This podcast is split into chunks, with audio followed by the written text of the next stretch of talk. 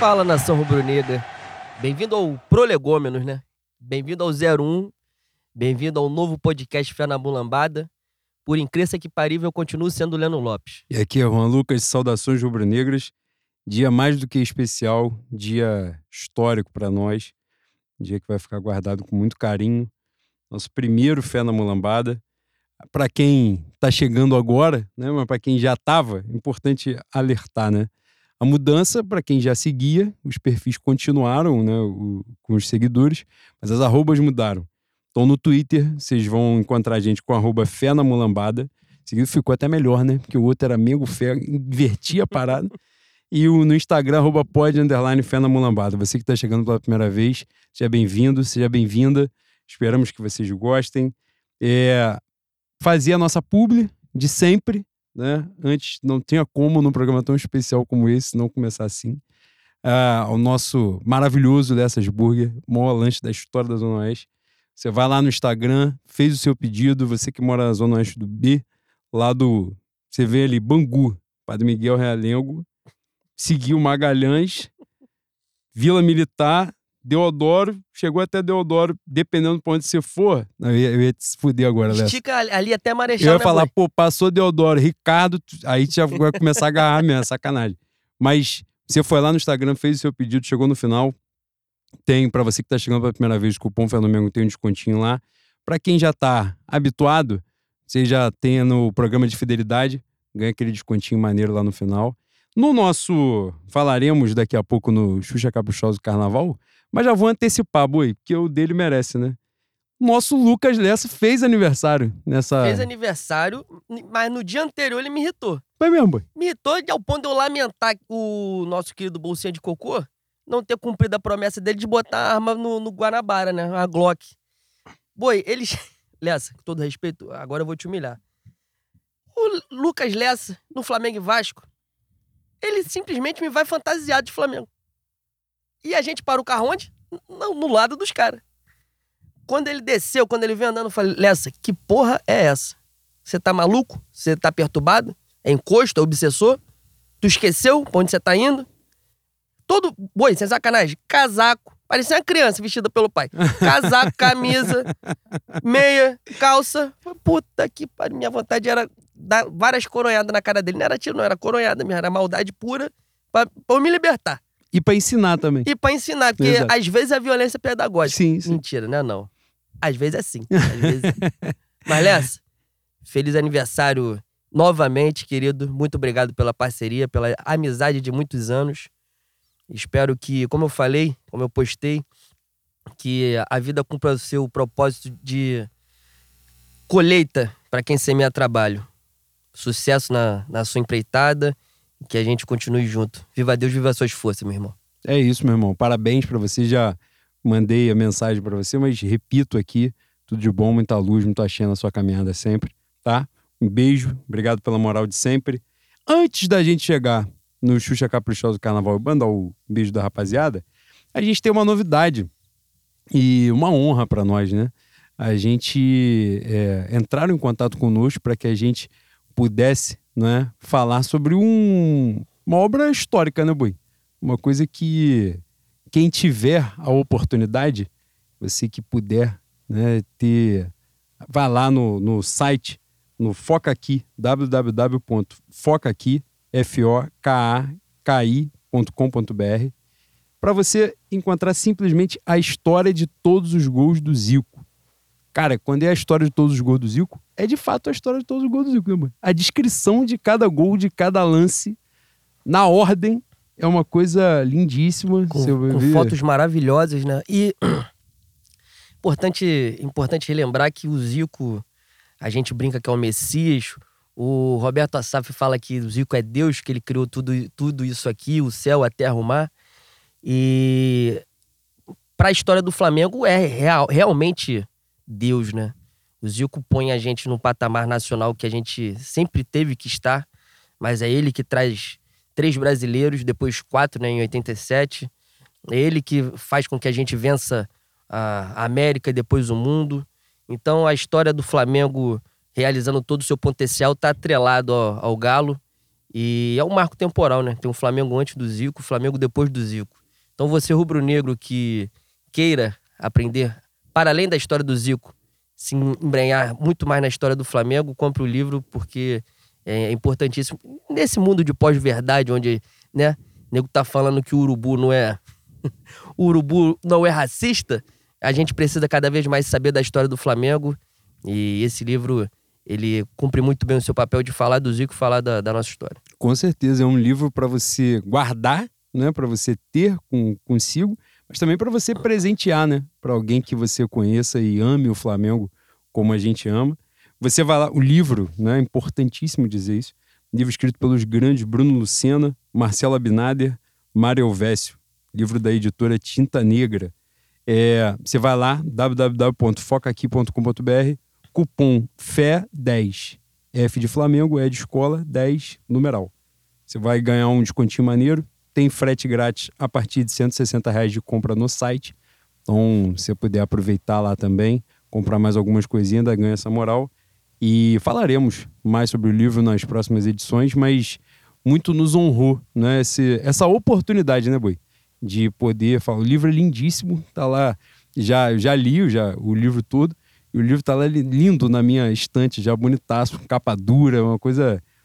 Parabéns aos, aos responsáveis, aos envolvidos. Seguimos nós, Boi.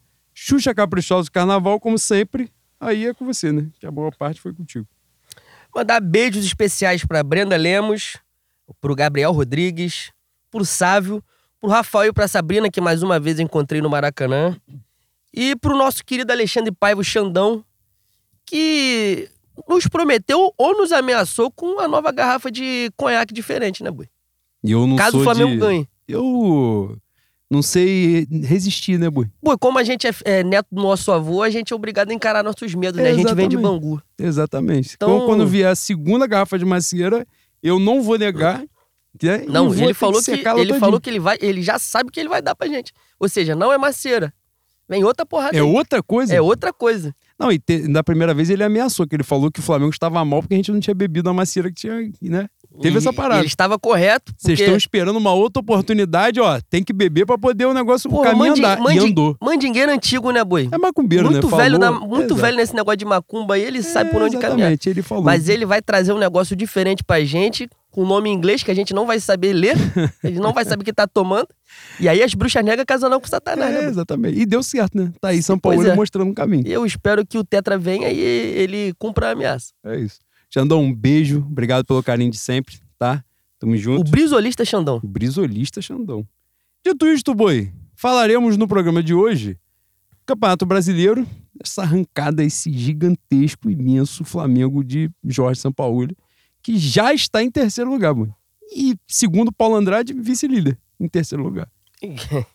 Teve um Botafoguense, puto, tá? Os teve um. Botafoguense que, que ficou chateado no Twitter hoje, né? Caralho. Não, e agora estão falando isso todo jogo, mano. O cara fala assim, inclusive o Palmeiras já é líder do campeonato. Pô, o Botafogo na frente, os caras ficam cada vez mais putos. Mas porra, é verdade, pô. É Palmeiras em primeiro, o, Flamengo em elefante, segundo. o elefante tá em cima da árvore. É, todo mundo sabe, É os caras sabem. Você não sabe como é que chegou, mas vai cair. Tem O. Flamengo, numa temporada catastrófica dessa, já está a cinco pontos do líder e a três do Palmeiras. Ou seja, já chegou, pô. Já tá lá em terceiro Isso. lugar e pronto. Nós já estamos aguardando o Palmeiras e Flamengo de, julho. Falaremos da goleada em cima do Vasco.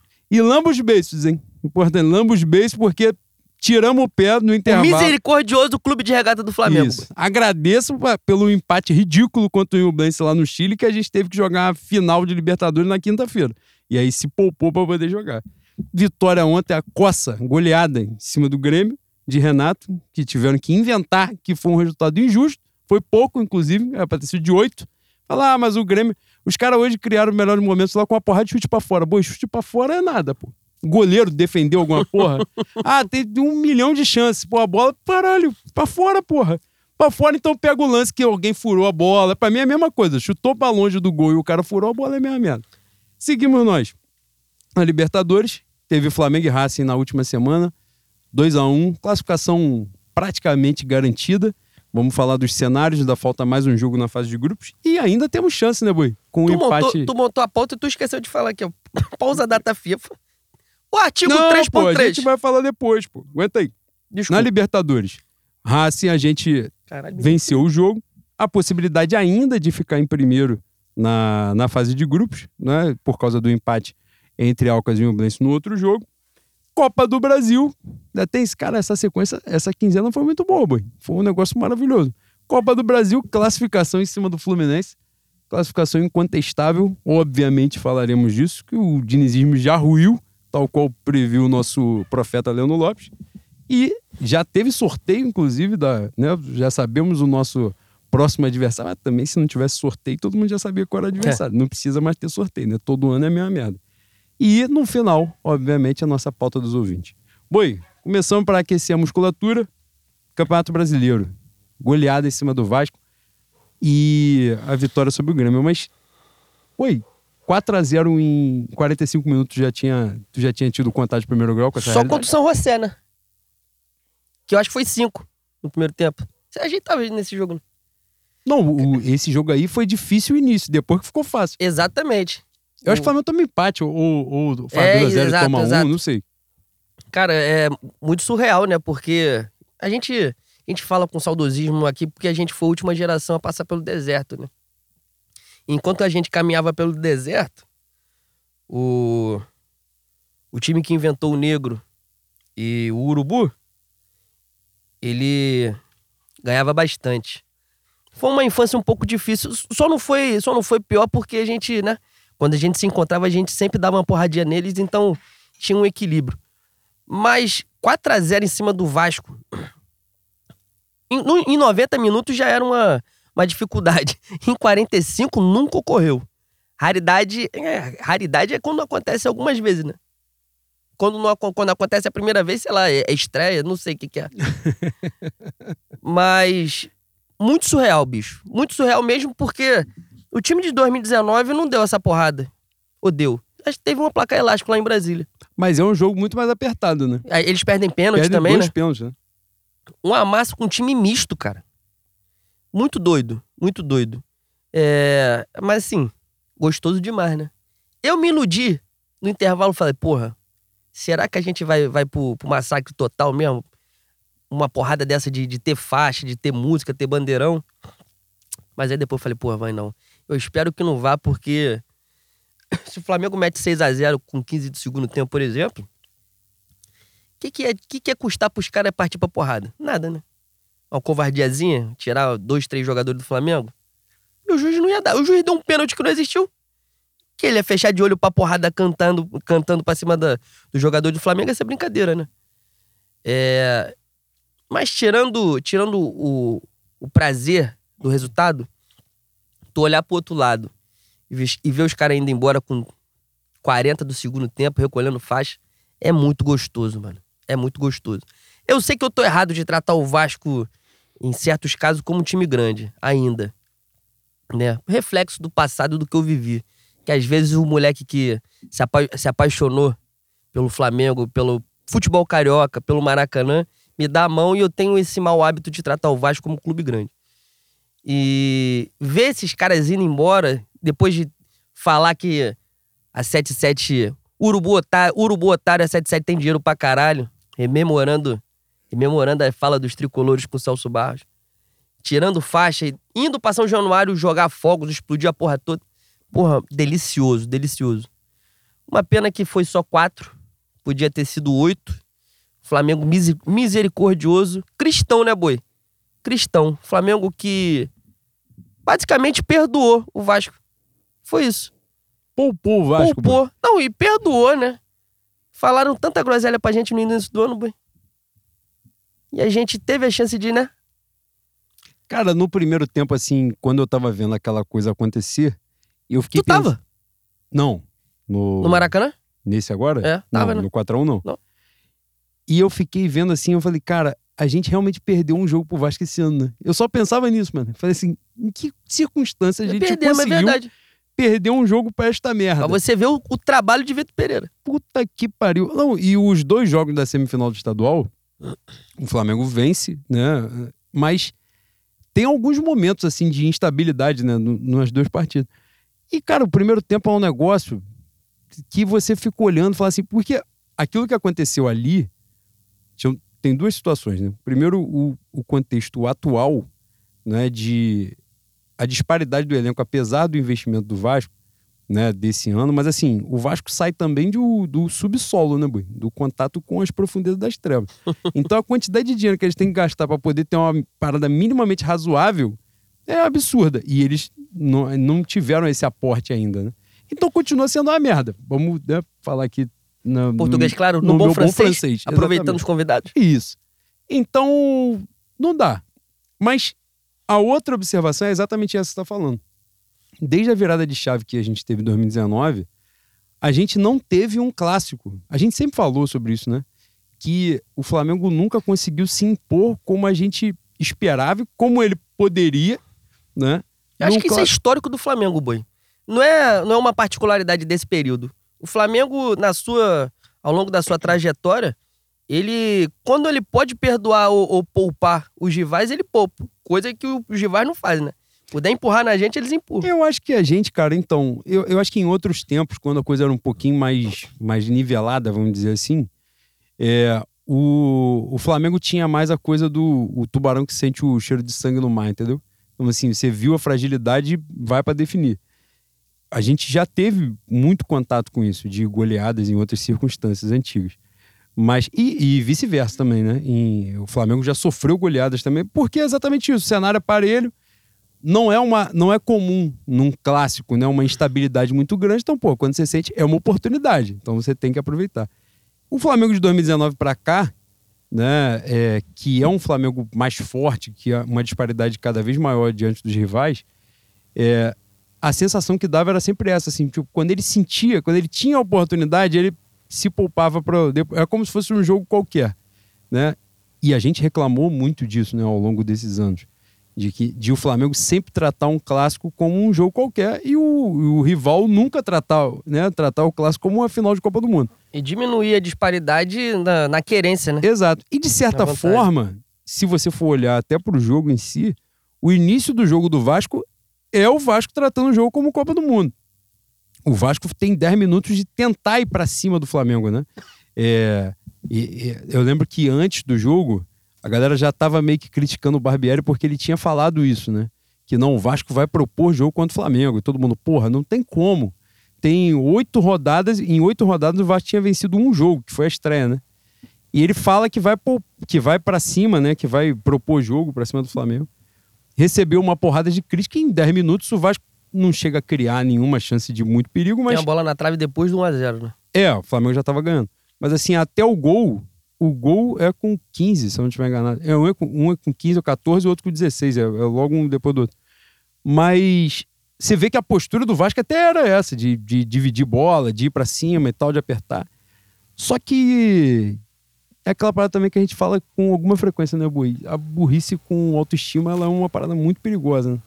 Então, ele foi corajoso. É, volta naquilo também, né? Outra pauta de. As paradas. Bom, o futebol ele não tem muito mistério. Então, tem determinadas coisas que as pessoas falam que elas são faladas há 100 anos. Então, elas devem ter alguma base. E deve ter um padrão aí, né? Exatamente, exatamente. E Eu lembro, cara, que quando a gente. Quando eu entrei na faculdade, primeira aula da faculdade, o professor falou assim: princípio da isonomia. Tratar igualmente. É... Ih, caralho, me embolei. Calma aí. Tratar igualmente os iguais, desigualmente os desiguais, na medida em que se desigualam. Aí você fica, porra, tratar desigualmente os desiguais na medida em que se desigualam. Aí o cara fica assim, pô, você concorda com isso? O cara, Primeiro eu tenho que entender. primeira aula de direito, você concorda com isso? Porra, não faz sentido falar, pô, sabe quem falou essa porra? Aristóteles, mano. Deve ter algum fundamento nessa porra, né? Então, primeira aula de direito tu vai questionar essa porra. Ele falou isso na primeira aula. Falei, e é exatamente isso.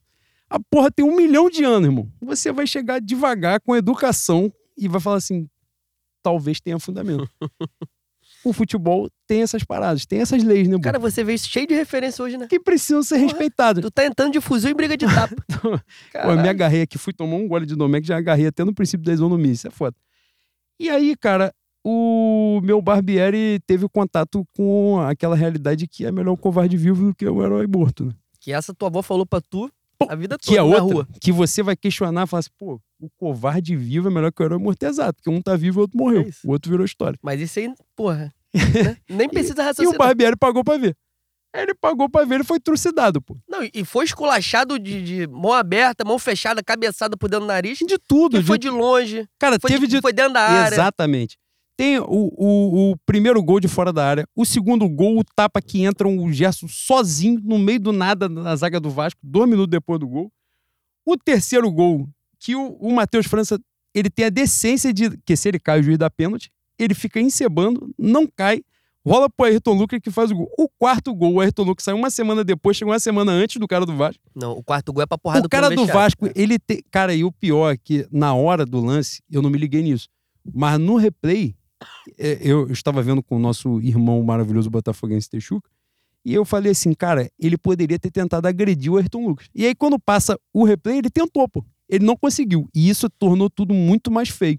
Porque ele foi pra quebrar o Ayrton Lucas, ele não teve Tu não força. encontrou. O Ayrton Lucas passou igual um, porra, um rolo compressor em cima dele.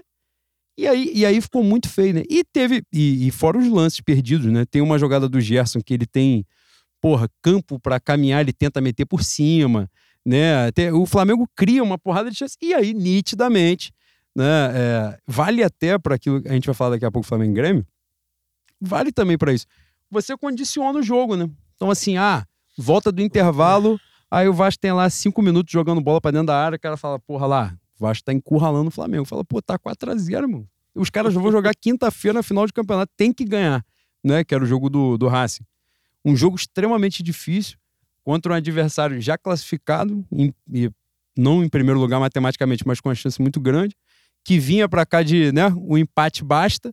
Então, assim, um cenário muito complexo. Porra, o Flamengo nitidamente arriou os pneus e esperou a morte chegar, né? Um pênalti inventado pro Vasco poder fazer um golzinho, tentar, né? E ainda assim o Flamengo, pô, porque é exatamente isso. O Vasco aí enche aquela, dá aquela emoção, fala assim, pô, dá pra diminuir. Óbvio, não acharam que dava pra empatar. Mas, pô, dá pra diminuir, dá pra ficar menos feio. E nessa que os caras vão pra cima, abre espaço de novo, Se né? o Cebolinha não tivesse em condição de bactéria naquele dia, né? Tava, tava complicado. Aquele dia foi. Pô, e é um dia foda, né? Porque é um dia de festa, né? Tu tá aplaudindo todo mundo, tá elogiando todo mundo Não e dá entra nem pra maluco tomar no cu, né? obstinado a desgraçar a porra toda. Você, no final do jogo, você tá puto. Fala assim, caralho, você é muito burro. Você desconsidera tudo que tá acontecendo ali, mano. Tipo, 4x1 no Clash, geral em festa. Fala assim, caralho, por que você é tão burro? e é angustiante, é angustiante. E, cara, o, o Cebolinha, ele tem... essa- Eu tenho essa... Na verdade, eu que tenho essa porra com ele, né? Não ele comigo. Ele não sabe nem quem eu sou. Mas, eu cara... espero que ele não saiba, porque o dia que descobrir a gente vai tomar processo. Porra, porque assim, eu não acredito. Eu, eu ainda acho que ele é, vai apresentar mais no Flamengo. Ele, que ele pode apresentar, é óbvio, porque ele já apresentou. Mas assim, ele hoje é o líder em assistência, né? Da não, temporada. exatamente. E isso fala muito sobre a expectativa que se tem E sobre sobre ele. o futebol brasileiro. Cara, eu acho que ele tem. On- Ontem o cara falou. Ontem ele não dá assistência, né? Ontem não. Ele já entra no segundo tempo. Ele tem 13 assistências no ano. 5 gols e 3 assistências. Eu lembro desse número. Acho que como ele não fez nada de diferente, então manteve isso. Porra, nós estamos em junho. Abrindo junho. É um número muito alto. 13 assistências em, em metade do ano é, é muito Aquele alto. gol contra o Fluminense virou assistência? o último do Gabigol? Que ele capa a bola, ele erra o chute, a bola Deve contar, deve contar. Não, mas de qualquer forma, a gente fala muito disso, né? Esse cruzamento dele, essa, essa jogada dele de cortar pra dentro, tanto a finalização quanto ele jogar na área. Foram vários gols. Ano passado, ele participou, quando o Dorival tava naquela de, de time B, né, no Campeonato Brasileiro, ele foi muito útil, muito útil. E, e a expectativa sobre ele se justifica, porque ele já fez muito mais, né? Foi jogar no Benfica, não foi mal no Benfica, é importante dizer isso, também não foi lá, porra, passeio, né? Teve momentos de destaque. Só que realmente eh, falta, eu acho que ainda falta um pouco de confiança para ele. Ontem, por exemplo, no, no Flamengo e Grêmio, ele vem com o campo aberto em várias oportunidades. Ele não parte para dentro, pô. Ele toca pro lado, toca para trás. Falta essa confiança. A gente elogiou muito na chegada dele. E lá atrás, na época que ele se destacou e tal, a gente falava muito disso. Que o, o melhor um contra um do futebol brasileiro era ele. Uhum. Ele ia pra dentro. E, o- e o Renato Gaúcho deitou nisso, né? Então, mas eu ia falar exatamente sobre isso. Ele me parece com muito menos de explosão, de explosão do que na época do, do Fortaleza e do Grêmio. Eu não lembro se ele teve uma, uma lesão grave. É, não acho que a questão seja só psicológica. Ele não tem o físico que ele tinha. Aí você vai falar assim pra mim, porra, mas ele tá mais velho também. Mas, porra, essa queda brusca, para mim, foi uma queda brusca. O Cebolinha no Grêmio, no Fortaleza, porra, meu irmão, um contra um é impossível para ele. E era explosão muito grande. Não é pra ele, porra, ter perdido isso em, sei lá, três anos, quatro anos. Não sei quanto tempo. Pô, mas tá fora. mais velho, mas ele tem, sei lá, 26 anos. É, ele, tá, pô, é, não tá caduco, né? Não tá um Matusalém. Dá pra você tirar alguma coisa aí. Ele parece estar tá mais forte, né? Mais troncudo, é. assim. Tá tanto, é, tanto é que ele não. Não, nem acho que ele não tenha mobilidade, né? Que é uma crítica que a gente faz muito, que alguns jogadores do Flamengo ficaram, assim, muito fortes sem mobilidade. Nem acho que seja o caso, não. Mas você vê, ele, ele sofre. As faltas acontecem, mas ele raramente cai, né? Ele não fica cavando muita falta. Isso eu acho até maneiro nele. Mas eu acho que falta confiança mesmo, falta coisa acontecer, entendeu? Dar certo e ele sentir, né, a, a parada fluindo. Porque, assim, quando a gente pensa na estrutura do Flamengo, pô, tinha espaço para ele. Se ele joga a bola que ele já jogou em algum é, momento. E ainda tem, né? Tinha, exatamente. Tinha espaço para ele. Então a, a, gente olha para um banco de reserva e tá lá, o Everton Cebolinha. Porra, se você. 2020, né? Acho que ele é vendido em 2020. Se, se você fala, pô, a gente vai ter o Cebolinha no banco. Fala assim, cara, a gente tá pica, pô, a gente vai amassar, atropelar todo mundo. E hoje a gente olha para ele e fala assim, ele é uma merda qualquer, pô. Entendeu? Vai entrar, porra, um desgraçado qualquer. Lucas Silva, jogado em 2019. Era a sensação que eu olho é essa porra aí. E não é isso, pô. O cara não é essa desgraça, entendeu? Mas, cara, no jogo do. Falaremos melhor sobre a Copa do Brasil. No Fla-Flu, porra, tem um lance dele que é inacreditável, pô, de, de matar o jogo, né? É, e na verdade, tem um que é inacreditável, Foram mas dois. tem uma série de, de jogadas dele merda o gol do Gabigol no final do jogo é um chute que ele erra ridiculamente, que o Wesley dá a bola, ele entra sozinho para matar o, o, jogo. A cagada é que ele erra o chute, a bola sobra em cima do Gabigol que faz o gol. Mas, entende? E você vê esse, essa quantidade de erro na tomada de decisão passa por confiança, eu acho. E, e, e aí é uma resposta do São Paulo, né? De poder recuperar, é um cara de um investimento muito alto, um cara que pode agregar bastante né? É, agora chegou o Luiz Araújo, que joga do outro lado, né? É, nessa ideia de, de ponta de, de pé trocado, né? Luiz Araújo é canhoto que joga na direita, Cebolinha joga na esquerda sendo destro. Então, de repente, pode agregar no jogo, não sei o que, que pode contribuir para eles. Mas, enfim. E no Flamengo e Vasco, ele, ele entrou destoando, né? De, de todo mundo que estava ali. A gente, é, foi curioso, outra parada né, que chamou a atenção do Flamengo e Vasco para mim é que o Ayrton Lucas já veio numa sequência que ele não aguenta mais jogar bola. Ele não aguenta mais, ele tá de 50 jogos consecutivos. E aí o São Paulo ele força ele, bota ele titular de novo. Força ele, importante dizer que não é culpa do São Paulo, é porque ninguém quer jogar, não tem condição de botar alguém daquele lado ali. O Felipe Luiz já tá, né? Exato, já tá no curso da CBF esperando ele voltar. É, a ponto de Léo Pereira no Flamengo Grêmio jogar de lateral esquerdo voltando de contusão. assim, Porra, os caras estão botando qualquer coisa porque o Felipe Luiz não consegue jogar mais de cinco minutos. E o Ayrton Lucas, ele tomou uma série de atitudes merda naquele dia ali. Um monte de passe bobo, um monte de jogada merda. Tem quase gol do Vasco, culpa dele. A bola na trave é uma jogada merda dele que ele sai jogando errado. Ninguém esperava ele fazer o que ele. Ele tá numa fase tão esplendorosa, principalmente na, no aspecto físico, né? que ele simplesmente trucida, boi. Ele mesmo em uma fase, é, num momento ali do jogo, numa noite ruim e tal, ele tem um contexto de jogada, um espaço, uma leitura de espaço e tal, numa condição física muito privilegiada, que ele amassa, pô. Aquilo ali que ele fez, é porque a gente ainda tá muito próximo, né? Mas aquilo, aquele gol que ele fez contra o Vasco vai ser um gol lembrado por muito tempo. Eu não tenho a menor dúvida disso. Menor dúvida disso. Nesses esses vídeos, ah, de jogos antigos. É gol de esculacho, né? É, porque é uma parada assim. Exatamente, um profissional jogando contra o juvenil. É, gol de esculacho. E é um, um, negócio que chama muita atenção. Tanto é que no segundo tempo, acho que ele nem volta, se eu não estiver enganado. Ele, ele poupam ele exatamente por causa do jogo do, do, do Racing, né? E. Mas isso chamou atenção naquele dia. Mesmo jogadores que não estavam tão bem, a coisa foi fluindo, foi acontecendo, foi acontecendo. E o Flamengo nitidamente. Aí fica aquele. Né? Eu vi algumas pessoas chateadas, né? E, e, aí nem sei qual foi a tua, a tua opinião. Acredito, deduzo qual seja, mas te deixar falar isso. Mas eu vi algumas pessoas chateadas pela oportunidade histórica, né? Do massacre. Eu, na hora que estava 4 a 0 eu, aí eu posso cometer aqui uma injustiça, mas acho que o comentarista. Eu li alguém no, no Twitter escrevendo que É, a maior goleada do Flamengo sobre o Vasco era de cinco gols de diferença. Jogando cinco ou seis, uma E coisa a maior assim. goleada do confronto é do Vasco, né? E eu acho que um É do 6 a 1. Vasco, é do Vasco, é. E, e a, porra, a galera se deparou um 4x0 virando no primeiro tempo. E um 4x0, assim, com o Vasco nas cordas, pô, que poderia já ter sido 5-6 no primeiro. E se volta naquele ímpeto ali, né, a coisa ia piorar. E aí o time segura a viola. E todo mundo entendeu o porquê de segurar a viola. Não segurou porque, ah, tratou os caras como merda. Não, era porque o jogo estava decidido e tinha, tinha uma sequência ainda, né? Não só o jogo do Racing, mas ainda tinha outro jogo do Grêmio que era importante ganhar. E acabou o jogo 4 a 1 e a galera puta. Porque, tipo, porra, a gente desperdiçou uma oportunidade. Aquilo que a gente tava falando, né? O clássico normalmente é é uma parada muito nivelada, mesmo que seja na vontade. Então, quando você vê o. o- quando o, o sangue tá espalhado no mar, né? É, é raro. Então, assim, você vai, porra, vamos trucidar os caras. E o Flamengo segurou.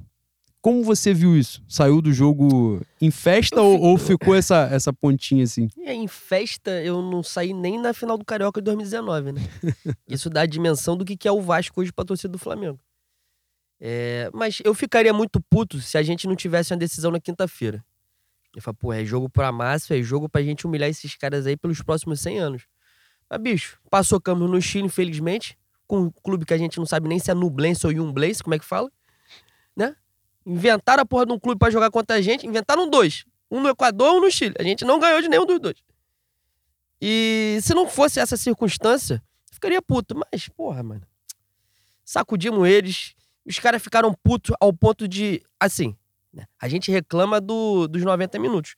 Mas 4x0 em 45, a torcida saindo, tirando faixa. Os caras, durante o jogo, eles foram pra São Januário jogar fogos pra dentro da sede.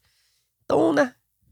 Assim, não foi um esculacho completo, 100%. Mas teve material, né? Tem material aí pra gente fazer música, pra gente pegar um. fazer uma faixa legal. Não, eu acho que essa parada do abandono histórico é um fato, né? Pois tipo, é. de Não, virar faixa abandonaram. todo Flamengo e Quando Vasco ter assim, aquela faixa. Quando fala assim, abandono histórico, os caras vão falar, não, mas teve gente que ficou até o final e quando meteu o primeiro gol, estava cantando pela virada. Mas, porra, mas que- querido, tem gente que fala que a terra é plana, né? Tem gente que fala que a Pepsi é feita de feto. Você tá entendendo? Hambúrguer do McDonald's de minhoca. Exatamente. Então, porra, se você E tem gente que acredita que o Botafogo vai ser campeão brasileiro. tem esse ponto. Já é menos gente do que tudo isso que você falou. Pois é, mas a liberdade de expressão, ela tem um limite. E tem seu ônus, né? Exatamente, que é o mesmo da democracia. Exatamente. Mas, porra, assim, pra mim eles já foram humilhados. E eu não, não tinha condição de sair puto. Eu estava pensando cá com os meus botões, quando eu me, me dirigia ao Mário Filho, antes de Lucas Lessa me irritar, todo fantasiado, vestido pela vó Lulu, todo de Flamengo. Eu estava pensando, porra, tem que ganhar, né? Tem que ganhar. Meio a zero hoje, foda-se. Vai entrar time misto, vai entrar aqui. Que é o Flamengo. Flamengo nos últimos dois, três meses, parece que os caras jogam e vão pra guerra da Ucrânia, né? Caralho, DM é assim. E, e nada do meu, meu tanuro, meu açougueiro, dá uma declaração, né, boi? Uma coletiva que seja. Tá o Felipe Luiz aí fudido, fazendo. Ele deve estar fazendo Kumon, sei lá. Pegando matemática e português, já forçando, né? Fazendo curso da CBF. Sei lá. Porque tá ganhando dinheiro e não entra. O Ayrton Lucas vomitando em campo, dando uma de Vitor Gabriel, Felipe Gabriel, fudido, não aguenta mais jogar, e ele não entra. Não entra pra jogar cinco minutos. E nada de coletiva. Você não sabe o que, que tá passando. Se é problema físico, problema espiritual. Não, ele tá fazendo um, porra, uma carreira de abó aqui, três meses de abó. Ele não pode pisar no gramado. Tá de resguardo, Tá não de pode resguardo, comer carne vermelha. não pode comer carne vermelha. Sexta-feira ele está de branco, pano na cabeça. Porra. Enfim, desabafei aqui de novo contra meu, né? Meu querido açougueiro. Mas quem fica puto, quem fica puto com 4 a 1 em cima do Vasco, porque podia ser 8, 10, é o mesmo tipo de torcedor que ficou. que deixou de comemorar 2020, né? Que a gente não pode ganhar dessa maneira. Com o Corinthians ajudando a gente na última rodada. E falam como se fosse assim, porra, a gente saiu do rebaixamento porque o Corinthians ajudou. Não, você foi campeão. O nego deixou de comemorar. Então, sim, importante que a gente ganhou. A gente está a três pontos do Palmeiras, o real líder. E é o que vale. e a gente nunca vai deixar de, nunca vai deixar o Vascaíno esquecer que eles abandonaram, sim, aos 45. Aos 45 já não tinha mais ninguém do outro lado. Tiraram faixa e foram pra São Januário explodir aquela merda lá. Infelizmente, não conseguiram explodir. E é eles maneiro, né, são mano? competentes até nisso. Até pra fazer baderna. E isso é legal porque os caras venderam o clube, ou seja, os donos já não estão nem no Brasil, os Eles caras estão fazendo protesto em inglês. Exatamente. A única porra que não é do dono, os caras Ai, podem. Fala assim, não, vou porra. protestar contra você, vou explodir uma porra que não é tua. Fala, caralho, protestou o que contra mim? pô? Cara, Estouraram o estádio, a sede. Porra, estoura o escritório dos caras, pô, a casa dos caras. 777 don't fuck with us. Tu manjou essa? E o, Tu protesto, e o protesto que não foi, gente? Que foi cancelado porque ninguém ia. É pica, pô. Não, os A caras real, que- a real é que geral já, já os se cara- acostumou. os cara foram pra sede Se na barra, filmaram, os diretores filmaram de cima, rindo. Tu viu esse vídeo? Pô, não vi não. Tu, ah, porra. Cara, no fundo do poço havia uma pá. Não, tem parada É que eu incrível, evito. é incrível. Eles não cansam, eles Tem não contato. cansam. Mas. E aí, boi? Na sequência do Campeonato Brasileiro, né? Flamengo e Vasco, a gente já vinha da classificação contra o Fluminense. Classificação né, difícil pra caramba, principalmente no contexto que, que vinha, já deu a moral. Aí a gente vai pro clássico, dá-lhe uma paulada. Na quinta-feira, um jogo muito difícil contra o Racing, que a gente vai abordar daqui a pouco. E aí vem um jogo desse final de semana, Flamengo Grêmio. Um Grêmio em ascensão, né? Um Grêmio jogando, acho que o melhor futebol da temporada do Grêmio, no ah, caso. tá. Não, pelo- também não é pra tanto. E jogo no Maracanã, Maracanã lotado. Jogo. Briga de rua, né, boi? Ao melhor estilo Flamengo de Renato Gaúcho, né? Sim. Briga de rua Você total. sentiu saudade? Nenhuma, nenhuma. Mas da cara dele de tacho no final do jogo, Foi você com a falou, mesma roupa preta. É a mesma roupa. Que, que filmaram ele naquele 5x0. Tava E a mesma de cara novo de bunda, 3x0. Mesma cara de otário, mesmo Incrível. discurso de otário depois do jogo. Assim, A mesma coisa. antes de mais nada, antes de falar do jogo, nós que somos filhos de Xangô, a gente tem um compromisso inadiável com a justiça, né? É verdade. Você tem alguma coisa pra falar pro nosso burro de estimação? Um pedido de desculpa, talvez? Qual deles? Não, o Burro de estimação tem que dar nome, né? burro de, o burro de estimação é só um, é o Wesley, né? Não, calma aí. Injustiçado. É isso. Injustiçado. Cabeça de caixa d'água? Perdão. Que é um, às vezes, é, o meu lateral megamente se perde em meio a tanto raciocínio que cabe Sim, naquela sim. cabeça. São Sim. muitas coisas pra pensar, né, Bui? Acontece. E num- numa fração de segundo ali, ele, É. ele às vezes se embola. Mas, cara, fundamental, duas paradas aí tem que ser ditas. Primeiro, tudo de, tudo de bom que o Wesley fizer é mérito do São Paulo, tá? Porque, assim, ele sustentou o moleque numa quantidade de cagada que ele vinha fazendo, que era papo de botar ele no sub-15 de novo. Fez merda contra o Racing, fez merda contra o Botafogo, fez merda com o Atlético Paranaense. E o São Paulo continuou. E outra, continuou dando moral. O Varela já estava à disposição. Ele deu, ele deu moral pro Wesley porque ele acreditava mais no Wesley mesmo. E o Wesley, cara, tem uma parada perigosa, perigosa, que a gente já disse aqui, que é a burrice com personalidade, com autoestima. Mas ele é um moleque, mano, que pela idade dele, eu acho que o Wesley tem 18 anos, não é isso? É- Isso. é bem Não jovem. precisa tomar Tadala. É, ele tá naquele gás, tá, tá, porra, maravilhoso. Cara, ele tem uma parada assim, pela idade dele, ele poderia ficar uma quantidade de merda acontecendo, a má fase Flamengo mal, ele fazendo merda. Ele ficar introspectivo, perder a confiança, aquilo que a gente tava falando do Cebolinha, que é mais experimentado, já jogou na Europa, voltou. E ele não tem essa porra não, mano. Ele vai pra dentro de qualquer jeito mesmo, se dá carrinho, porrada. E os últimos jogos, Aí tem o a natureza, né, Boi? Não se pode brigar com a natureza. Ele, qual foi o jogo, cara, que ele tava estourado? Fluminense, Fla-Flu. Ele tava estourado, ele teve uma, a- uma, uma porrada que ele toma lá, e ele continua jogando, dando porrada, dando carrinho, se joga na bola, pula em cima do chute do cara. E aí ele vai aos pouquinhos conquistando o, o tiro do torcedor, né? Porra, e é natural que aconteça. E nessa galera começou a dar moral. Ontem aconteceu, perdão de aqui furo, Flamengo e Grêmio. Tem uma jogada que ele vai fazer, ele faz aquela, aquela cagada tradicional do futebol, né, Bui? Que o cara vai cruzar o pé de apoio, dá um tapa na bola, ele capa a bola, cai sentado. Que é coisa de ser humano, né, Coisa Bui? que É o de Roberto gente. ganhando um milhão e meio fez no É sábado, isso, né? é isso. Exatamente. A galera aplaudiu ele, pô. Aí é a hora que tu sente que, opa, virou a chave. E ele fez por onde, né? É, exatamente, ele merece essa moral. os últimos quatro jogos, porra, quatro rabudas. Ele foi, assim, falar muito bem. Ele foi muito bem pro padrão que ele vinha apresentando. Né? Ontem ele foi muito bem.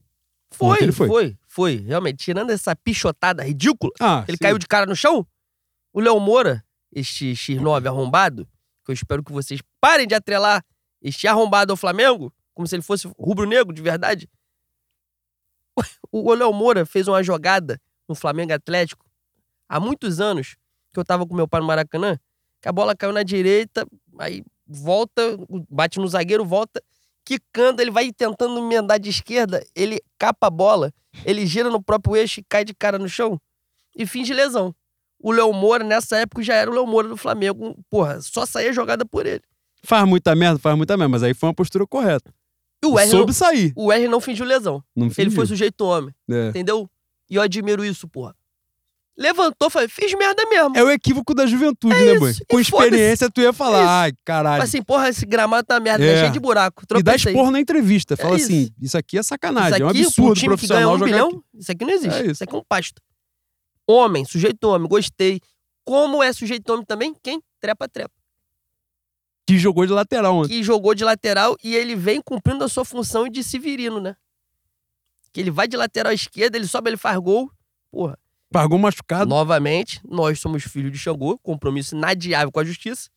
Você tem alguma mensagem pro trepa, trepa? Não, essa aí, essa aí. Cara, Dorival Júnior, e, porra, Léo Pereira, ele, ele me acessa num lugar que é assim. É A diferente. pessoa, né? a pessoa fala assim, pô, tá vendo? Ele sempre foi esse cara aí, você foi injusto. Pô, o cara demorou três anos pra ser útil. Não, mas não é pra ser útil. Pra parar de fazer merda. Que ele não, ele não era um bagulho de assim, ah, fui normal em campo. E o que tu imaginar de merda, ele já fez. Gol Pô, contra, aí- já tropeçou em não. final, já fez a porra toda. Maluco, o Dorival deu uma virada de chave assim no coração dele, que ele se tornou uma porra, tipo, seleção brasileira. E aí ficou perigoso, porque tu viu o cara fazer três anos de merda e seis meses de coisa boa, aí você fica assim, tipo o Rodinei, né? Aquela porra, dez anos fazendo merda. Aí, pô, meteu um gol de título, os caras, pô, chegou a hora. Mas nesse cenário, ficou aquele perigo, né? Pô, a gente vai renovar, como é que vai ser, o que é que vai acontecer? Ele já vem pro início de ano meio mais ou menos, mas também foi um início de ano que todo mundo estava na merda, né? E agora, cara, ele voltou, né? Mas aí vem outra coisa também que é importante a gente, para além da questão técnica, Léo Pereira, eu acho que, e aí foi o grande mérito do, do Dorival com ele, né, de recuperar a confiança, mas disposição, né, Boi? Fala assim, pô, irmão, não vai dar na técnica, tem que dar na disposição, pô. E isso aí o Léo Pereira não deixa faltar, não. Passou, né, com o Dorival a não deixar faltar. Então, assim, hoje ele tá no nível e, e- ele caminha numa linha tênue, né, Bui? Porque quando você tem um apelido de trepa-trepa, quando a galera te sacaneia porque você vai pra pagode, De milícia pra ainda. você ser humilhado entre, entre o, no meu grupo de WhatsApp de Uber, sabe qual é? Aqueles motoristas de quando tu, tu pega aquele Uber assim, o cara fala, porra, Léo Pereira, cara, e quando você vai mal, quando você tem uma fase merda, nesse contexto, você é visto em lugares que você não esteve. E o cara fala assim, pô, eu vi o Léo Pereira em Vargem Grande, vi o Léo Pereira no Recreio, vi o Léo Pereira na Taquara, no Pagode do Colômbia, vi no Capadócia, vi na Casa do Lá na Caralho. Mimosa. Não precisa você ter estado lá. Alguém falou que você tava e vão É espalhar essa E porra. foda-se. E, é exatamente E isso. você, no final das contas, esteve mesmo. E, vai, e É vai ficar por isso mesmo. É tu isso. não vai conseguir provar que não tava, então vai, Tenta não tem explicar jeito. que focinho de pouco não é tomada, Não fudeu, vai ter é, jeito. Aceita. Então, assim, é perigoso. E o Léo Pereira tá sustentando na disposição. Ontem, São Paulo meteu ele de lateral esquerdo. É, aliás, ele tava voltando de lesão, né? Jogou de lateral esquerdo, cumpriu bem o papel. São Paulo, no intervalo, fez isso com, com o Gabriel também, né? Os dois voltando de lesão, botou os dois pra jogar, no intervalo tirou os dois. Mas hoje não, não existe um time titular do Flamengo né, sem Léo Pereira. Acho, acho que não é, não é um absurdo falar isso e acho difícil, aliás, que alguém pense diferente. Não existe um time titular do Fla- uma zaga titular do Flamengo que não tenha o Léo Pereira. Né? E Fabrício Bruno já caminhou por esse O caminho também. velocista? Cara, vamos falar de novo. O maluco botou uma bronca que difícil, tá? E ele botou a bronca no momento merda. É isso. Que fal- faltou um pouco também, faltou um amigo, né? Faltou um amigo pra situar, fala, cara, tem certeza? Cara, ele- mas a condição dele, a condição dele de no meio, no meio do furacão, ele ter a hombridade de ir pra entrevista e falar assim: "Jogamos porra nenhuma, fizemos uma partida de merda". E isso depois de falar que no Brasil é difícil um atacante ganhar dele na corrida. O histórico da bola é o cara falar uma merda dessa na semana seguinte, na semana seguinte. O próximo jogo. No próximo jogo pode ser daqui a dois dias. Ele vai tomar um atropelo e nego vai humilhar ele pra sempre. Se acontece isso, acabou a carreira dele no Flamengo. Que a torcida vai pegar um ódio e fudeu. Ele vai, sim, ter que, sim. vai ter que emplacar uns 20 jogos seguidos sendo gênio. E não dá, né? Mas postura de está nascendo um novo líder, tá? Ele comprou. Comprou, não, né? Ele. É. Ele foi junto da, da palavra dele, ele, ele conseguiu não fazer a merda, vem jogando bem, vem ganhando na corrida e teve essa postura de capitão. Embora ele não seja de fato, ele teve essa postura. E, e eu acho que cada vez mais a gente, enquanto torcedor, vai, vai encarar Fabrício Bruno como esse cara de, da postura do esporro, né? Que é o que a gente quer que aconteça. Há Algumas semanas, eu falei isso no último podcast, algumas semanas saíram informações que tinha um grupo do Davi Luiz e do, do Gabigol. Ai, meu Deus, eles estão brigando. Ai, eles estão se, se batendo. Se... Porra, eu espero que eles estejam se estapeando, um enfiando o dedo no cu do outro. Porque nos últimos seis meses, a gente só apanhou.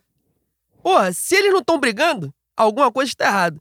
A gente, nós que somos merda, jogava campeonato de bairro, indo de ônibus, pegando aqui a porra do 746, parando em Cascadura, pegando outro ônibus. Meu irmão, quando a gente tomava duas porradas em Del Castilho, a gente já voltava um rosnando pro outro. Como é que você que ganha seis dígitos, joga no campo, joga no Flamengo, todo dia cinco cai legal, tem estrutura. Porra, como é que tu não vai brigar? Sendo que tu tá sendo humilhado no continente.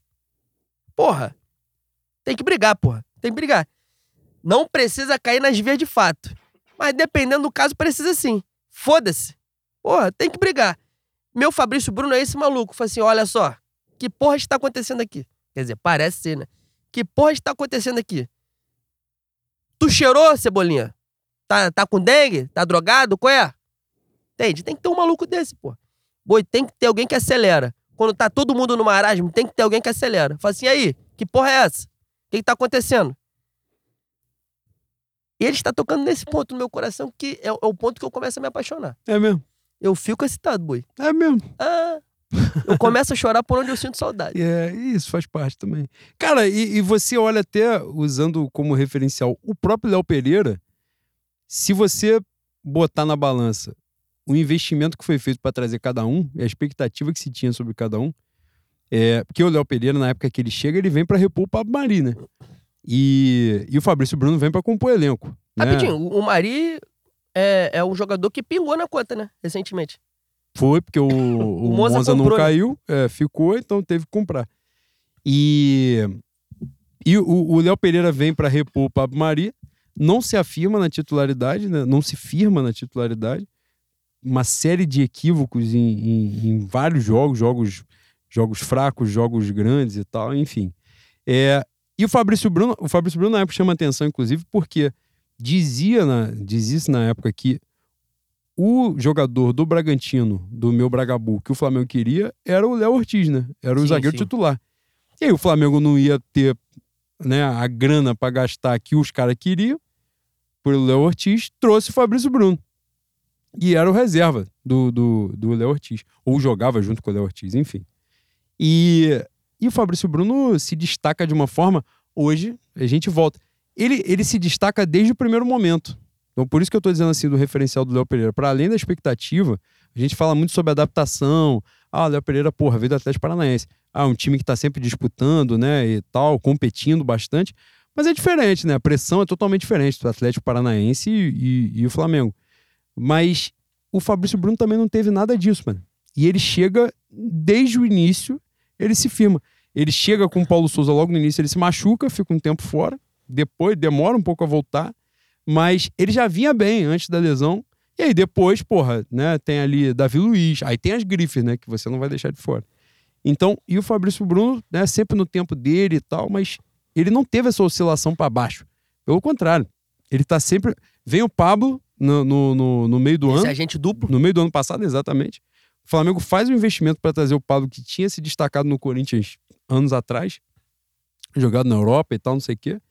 Não se firma e o Fabrício Bruno tá sempre lá, regular, constante e tal. Agora acho que ele já tá em outra prateleira, né? É, teve um- uma edição do podcast do GE que eu ouço com regularidade, que o nosso maravilhoso Fred Gomes é, falou que eu não lembro qual foi o, o nome que ele deu, mas falou assim, tipo, meteu algum algum som francês no nome, falou assim, pô, se o Fabrício Bruno se chamasse não sei o que, não sei o que lá, ele já tava sendo incensado por todo mundo, mas é Fabrício Bruno, então a galera né, Ele tem a cara de bebê ele. barbudo, tu não acha não? Quem tem a cara de criança com barba?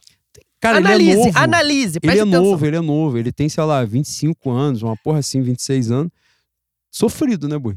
Trabalhou no sol, caralho, é virando foda, né, laje. Puta Marizia que pariu. estraga Não, mesmo. tô aqui elogiando ele pra caralho, mas tá rico também, né? Já pode fazer um investimento melhor, né? Se bem que depois que, que meu ídolo, meu maravilhoso LeBron James tem aquela porra daquele bagulho de freio na cabeça, aquela careca, É, o maluco é, é, ganha será que ele é franciscano? para ganhar um milhão de dólares por minuto, ele pode comprar cabelo, né? E o LeBron James achou que não era necessário comprar cabelo, Vamos botar então uma foda-se lace, né, boi? Tu não Ah, quer fazer um... Isso aí, quem tá A muito rico A se cirurgia de preocupa mais. Everton Ribeiro? Quer o telefone do Everton Ribeiro pra ele passar o médico? Rodrigo Caetano tá cheio de cabelo. É Na época mesmo? do Flamengo era careca. Esses dias ele apareceu do nada falando na merda no Atlético Mineiro lá. Eu falei, caralho, Foi, porra, que madeixas. essa porra? Você reparou? É, mesmo? Foi, falei, porra, caralho. Já vi sedoso, perder né? cabelo, mas ganhar é a Caralho, é vez. você, Rapunzel. É, caralho. Mas, voltando. Cara, a gente não falou de Flamengo e Grêmio, é incrível. É a gente tá improvisando há 15 minutos, falando uma porrada de merda. Não, a gente, mas é importante, cara, dar, dar o destaque pra esses caras assim. A gente tava falando do Wesley, por exemplo, que você citou. Porra, o primeiro gol do Flamengo, a gente falou do Cebolinha, né, que fez o gol. Porra, desculpa te interromper. Gabigol podia ter consagrado o Wesley, né? Ele perde dois gols Só que o- dois, é. O consagrar, consagrar na assistência, né? O meu Exatamente. querido Wesley pegar ainda mais moral. Cara, o gol do Cebolinha é uma bola completamente merda do Arrascaeta. Ele toma a bola do cara do Grêmio, vai pra dentro. O Cebolinha tem o mérito aí, mais uma vez. Porra, faz a jogada. O Cebolinha limpa o Kahneman num- numa forma que Não. eu achei que, no primeiro momento, eu achei que foi cagada. Mas depois, quando eu vi o replay, não foi, não. Tirou pra merda, tirou pra Ele merda. tirou pra clarear mesmo, pra chutar. Maluco, ele é uma parada no instinto. Tu vê que é o, é o jogador de instinto mesmo. Ele não levanta a cabeça, boy. Ele, ele recebe a bola do Wesley, ele tá olhando pra bola, assim, pra instinto, grama. instinto é eufemismo Ba- pra burrice, né? Pra idiotice. É que É, você ele tá educado Ele vai hoje. furar a grama com o olhar. E o Kahneman passa igual um idiota, assim, lotado. Ele não olha pro goleiro, boi. Se o goleiro vai pro lado, ele pega a bola parado aqui. O Cebolinha foi sem olhar. Chutou, buf. Deslocou o goleiro na hora, o goleiro se desesperou e tal. ele- Mas, pô, mérito todo dele. Era mais uma jogadaça do Wesley. Aí, aí você vê como é que se falava muito disso, né? Pô, tem vários jogadores jogando mal, a culpa é do treinador. Então agora vários jogadores estão jogando bem, tem que botar a responsabilidade no treinador também. E de fato isso tá acontecendo, né? Aos pouquinhos. Você vê uma série de jogadores se recuperando. Aí eu queria até falar uma parada, saber da sua opinião, se você concorda ou não. Ontem, duas coisas que eu achei. É, achei o time virou briga de rua, isso é um fato. Todo mundo que viu o jogo teve essa noção.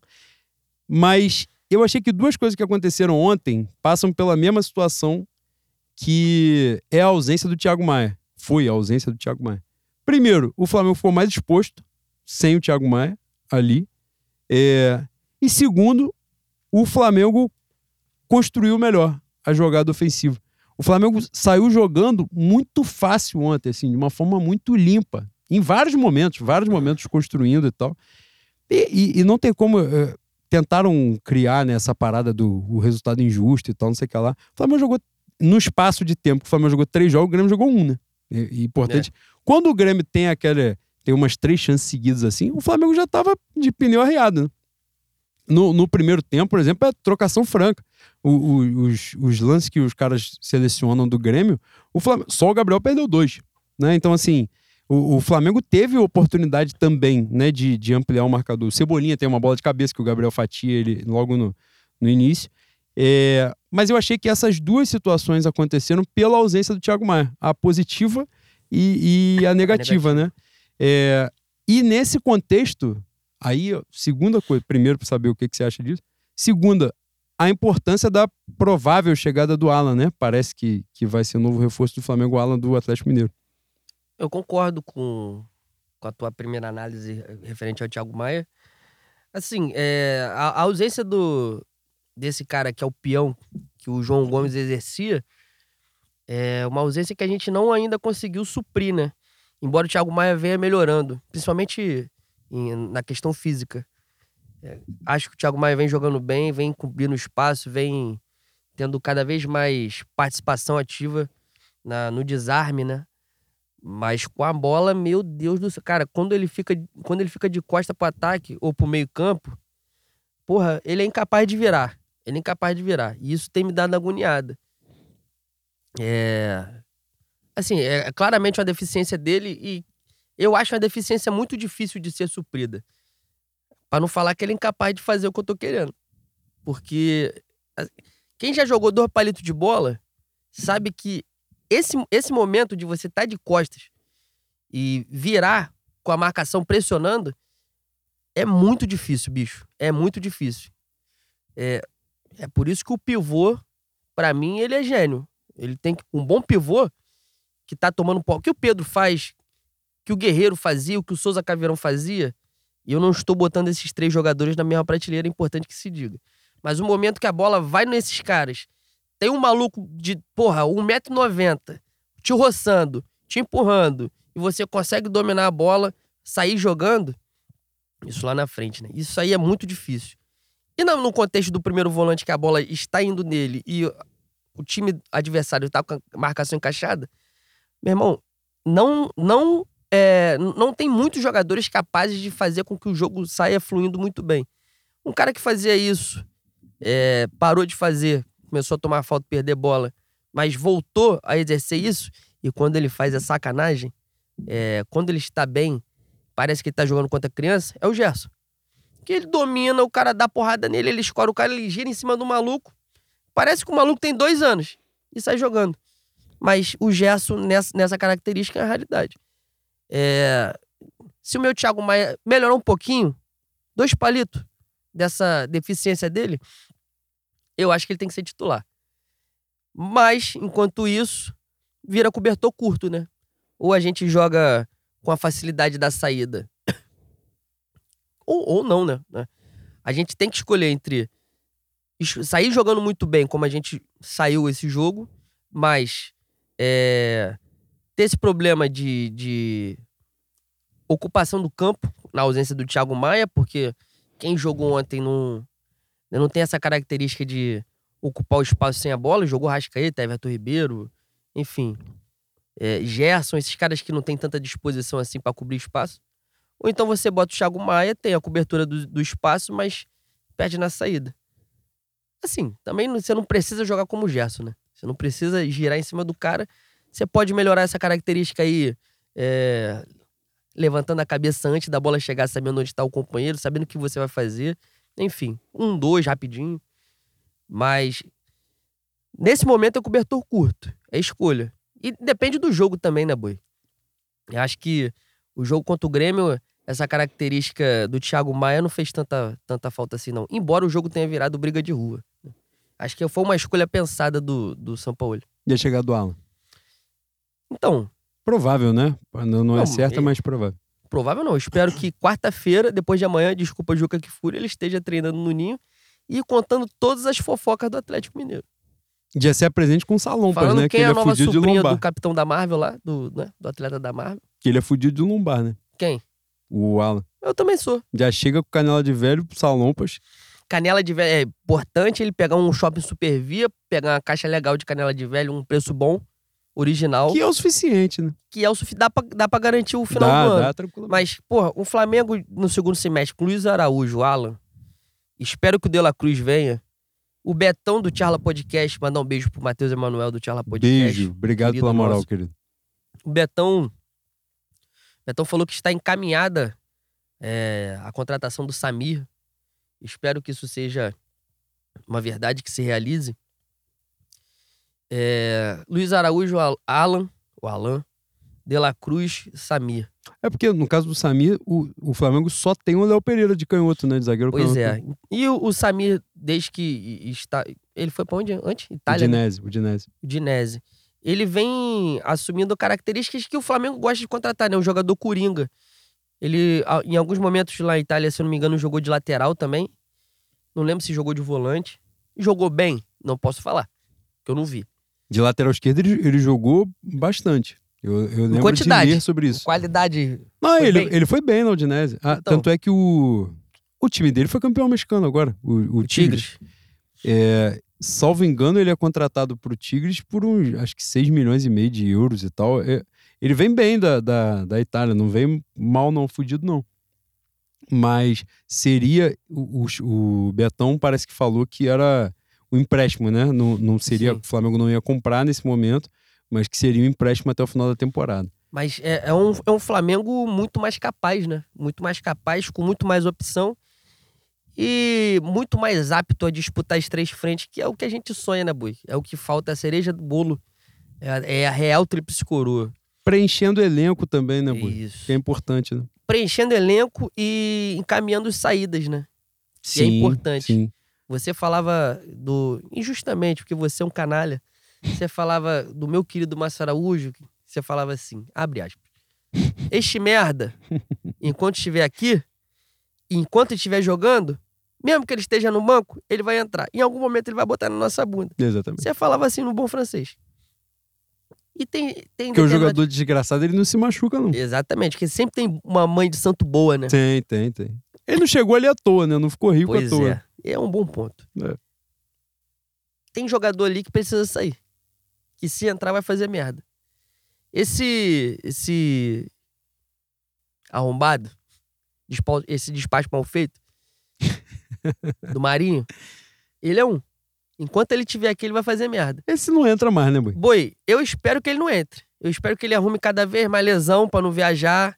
Eu espero que o advogado esteja buscando, sei lá, uma rescisão, uma briga na justiça. Ele quer, ele quer pingar alguma coisa pra ele. Porque, assim, é burro, é burro na bola e é burro sem a bola também, né? Porque no São Paulo ele já poderia estar jogando titular. São Paulo não é, um, né? não é uma sumidade técnica. Poderia ser titular no Bahia. Ele está encebando, não sei por quê. Talvez seja porque é um ser humano de merda mesmo. Mas Pô, eu vou te falar, e, ne- e parece que nem é uma questão financeira, não, porque até onde. ele já tá roubando a bola há muito tempo, né? Não, para além disso, até onde se sabe, tanto o Bahia antes quanto o São Paulo agora é, ofereceram contratos longos, né? Então, assim, aquilo que E em tese salários, ele teria para receber. É, aquilo que em tese ele teria para receber do Flamengo até o final do ano, ele recuperaria com sobra no, no contrato longo. Né? A diferença não era tão grande de salário entre o que o Flamengo, por exemplo, paga e o que o São Paulo quer pagar. Mas aí o caso do Marinho é. Não sei se a gente já, já antecipa, né? Já tá na bola que canta, a gente fala. É um, um somatório de merda, né, Bui? Que assim, um monte de, uma crítica que a gente já fez várias vezes aqui, que é, Marcos Braz foi muito insensado em inúmeras oportunidades por ser um gênio da negociação. Em negociações que eles oferecem contrato longo pra caralho e salário grande, né? Então, assim, às vezes o cara ganha 300, eles vão lá e oferecem 700. Fala, pô, mas olha só, pra você oferecer pra um cara que ganha 300, 700, tem alguém disputando esse cara pra tu oferecer essa diferença toda de, de salário, esse reajuste todo?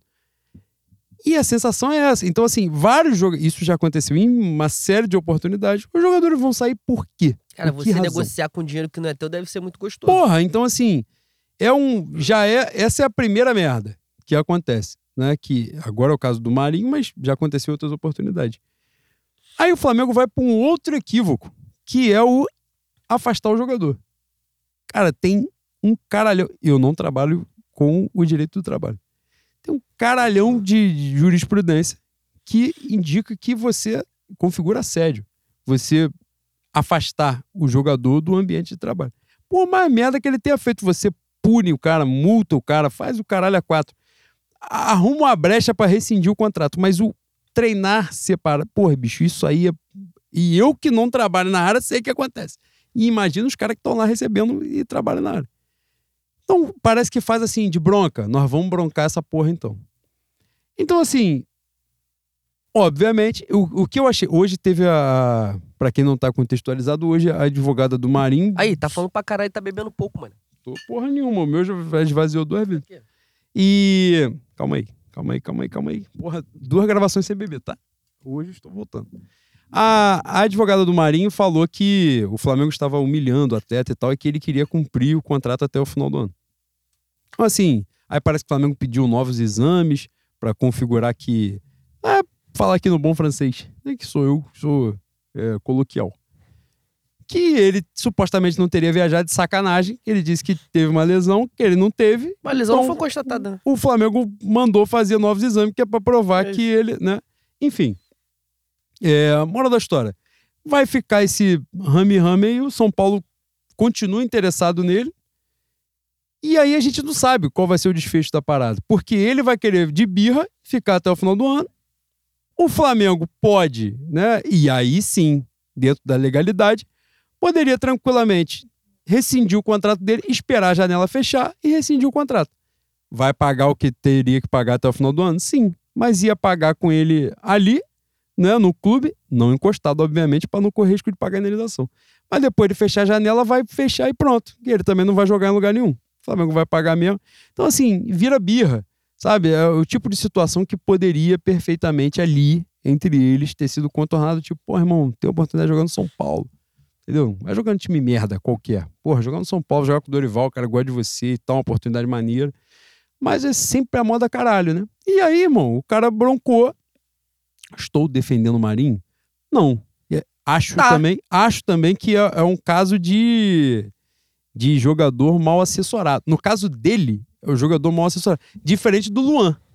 Que os caras fizeram um contrato gigantesco com um salário absurdo pra um maluco que não tinha condição de jogar bola. Se ele rescindir com o Corinthians, ele não vai ganhar esse dinheiro. O Marinho vai. Então o Marinho é só o caso do mal assessorado. Porque ele vende o cenário pros outros clubes do tipo, aí, vocês vão contratar essa porra? Vão contratar esse maluco aí, esse merdão? O caso do Luan acabou, pô. Quando acabar o contrato do Luan com, com o Corinthians, acabou ele pro futebol, pô. Vai jogar, vai jogar no Brasiliense, entendeu? Vai jogar no Espero que, venha, Mirassol. espero que venha contribuir. pra- Aqui em Bangu, vão correr É atrás dele. Aqui vão correr atrás dele. Se ele jogar nessa íngua do jeito dele, porque ele tá de sacanagem, aqui ele vai O passar nego, sufoco. nego vai dar com frango chique na cabeça dele, tá? Pegar um ensaio técnico ali, uma rua um pouco mais deserta, a minha mocidade independente Padre Miguel desfilar Fala, o que, que tu tem pra no perder? ensaio de rua. Quando ele pegar a rua deserta, a covardia vai acontecer. Ele fica atento. Então, assim, no caso do Marinho, é um somatório de merda, né? Mas voltando àquilo que você estava falando. Que você citou o Marinho, Vidal é um cara que compromete. Isso. Hoje é um jogador que compromete. pô. Era o outro que eu ia citar. Ele entra pra comprometer. Tá bom pra roubar o meu colo-colo. Tá. Deu hoje, né? Entrevista à imprensa chilena de que é, em dezembro não vai renovar. Porra, mas dezembro tá tão longe. Cara, se você sabe o que vai fazer em dezembro, você antecipa pra junho. Isso, já vai pra julho mesmo. Pega um pacote CVC. Porra, vai. Tem tanto vinho bom no Aí Chile. tem aquela, o cara. Não, mas e a gente fica até dezembro pra ganhar os três títulos que faltam. Mas se você. Você já jogou, você já entrou em Você já é campeão, você já se tá na for nossa história. campeão, a gente manda a medalha pra você onde você estiver. Manda a gente vai te achar. A gente faz um busto, Faz, faz. faz um funko com a tua cara. Já agradeceu a gente pior. moicano ridículo que tu tem. Já agradeceu a gente pior fazendo menos. É Fala assim, te acho em qualquer lugar, no Chile, no México, vai, vai achar a tua casa, vai mandar placa, medalha, troféu, faz réplica, foda-se. Cara, depois que eu descobri o meu computador quântico, eu tô desesperado, tá? A gente, a gente vai descobrir teu endereço, pô. Vai, Fica vai. tranquilo. Porra, os caras estão entrando em guerra, boi. É Imagina achar o Vidal. Ah, foda-se, Vidal, Caralho. pô. Pelo amor de Deus. Mas é, é, hoje, aí a gente tá falando do jogador que compromete. Há duas semanas, há um mês, duas semanas talvez não, mas há um mês, a gente certamente estaria falando isso do, do zagueiro calveludo, Davi Luiz. Que dá pra falar também, né? Mas, Você já, você já tá Jorge- arreando pra ele? não. Ah, eu quero que ele vá. Mas eu quero você isso, vai boi. Eu, Eu tô quero. minha cara aqui pra ficar bêbado, Eu você vai quero. me deixar sóbrio. eu quero fazer homenagem ao atleta. Assim, junho, sai com placa. Ah. Agradecimento. Foi, foi uma introdução Não, sai bem, sai bem, feita, sai bem. mal sucedida Davi da Luiz parte. ontem meteu a cara no, no pé do maluco do Grêmio. Fala, é isso. Pô. Pra, pra galera sentir saudade de você. Fala assim, É pô, foi muito bom você ter Ou passado perdoar, por ele vai ter que rasgar a cara dele, boi. É, É, perdoar por essa temporada. sentir saudade é bom. Você, É bom, ele retrato vai na parede. cara na sola do cara do Grêmio. Pô, tira essa foto. o Flamengo já posta naquela despedida, É isso. posta essa foto. Não posta com título com porra nenhuma, não posta essa. Ela fala assim, pô, o maluco era gênio, jogou Champions League, ganhou Champions League e meteu a cara no pé Não. de um filho da puta do me- Grêmio. já mete assim, vestiu o rubro-negro não tem pra ninguém. É isso, Já aí era, todo mundo pô, aplaude, herói, Assim, mas caralho, some. deu daqui. sangue, deu sangue. Para de roubar o Flamengo. Pode ir pra casa do caralho também. Aí, esse é o cenário. Aí já tem a renovação automática. É isso. Os caras não, não sabem sair, boi, da parada. Já tem a renovação automática pro outro ano. Já, já tá angustiante ficar até dezembro, já tá garantido pro outro ano. Aí já cria um cenário que você fica assim, pô, ele vai ter que enfiar a cara no pé dos outros daqui até março do ano que vem pra poder justificar alguma coisa. Não, e ele já deu declaração falando que não pensa em sair do Flamengo, que tem aprendeu que a pensar amar. sim, tem que pensar. Tem Tu tá pensar. ganhando dinheiro pra caralho, ninguém te Porra. perturba, tu tá fazendo um montão de merda, tu não é cobrado, é fácil você aprender a amar, né? Não, mas não é possível que eu não tenha um Chipre, uma porra assim. Pô, Uma Gré- Macedônia. Grécia é bonita Caralho, pra toda caralho. vez que eu falo Macedônia, eu lembro daquele arrombado e moça bonita. Qual é o nome dele? Eu não lembro o nome dele, mas foi um parente, um desajustado, um afastado de Deus. Falou assim, porra, tá entrando aí o, o craque da Macedônia. Aí eu falei assim, porra, aquele da Macedônia nem existe. Tu tá inventando o país. Cara, ele Essa jogava. porra acabou já. Ele jogava ali no Proletário Guilherme da Silveira Filho com uma blusa de manga e a outra sem. Manga comprida. Mas tu, aí, tu já, tu já olha. A natureza do futebol, você que teve eu, contato pequeno com a bola como eu, né, que não jogo porra nenhuma.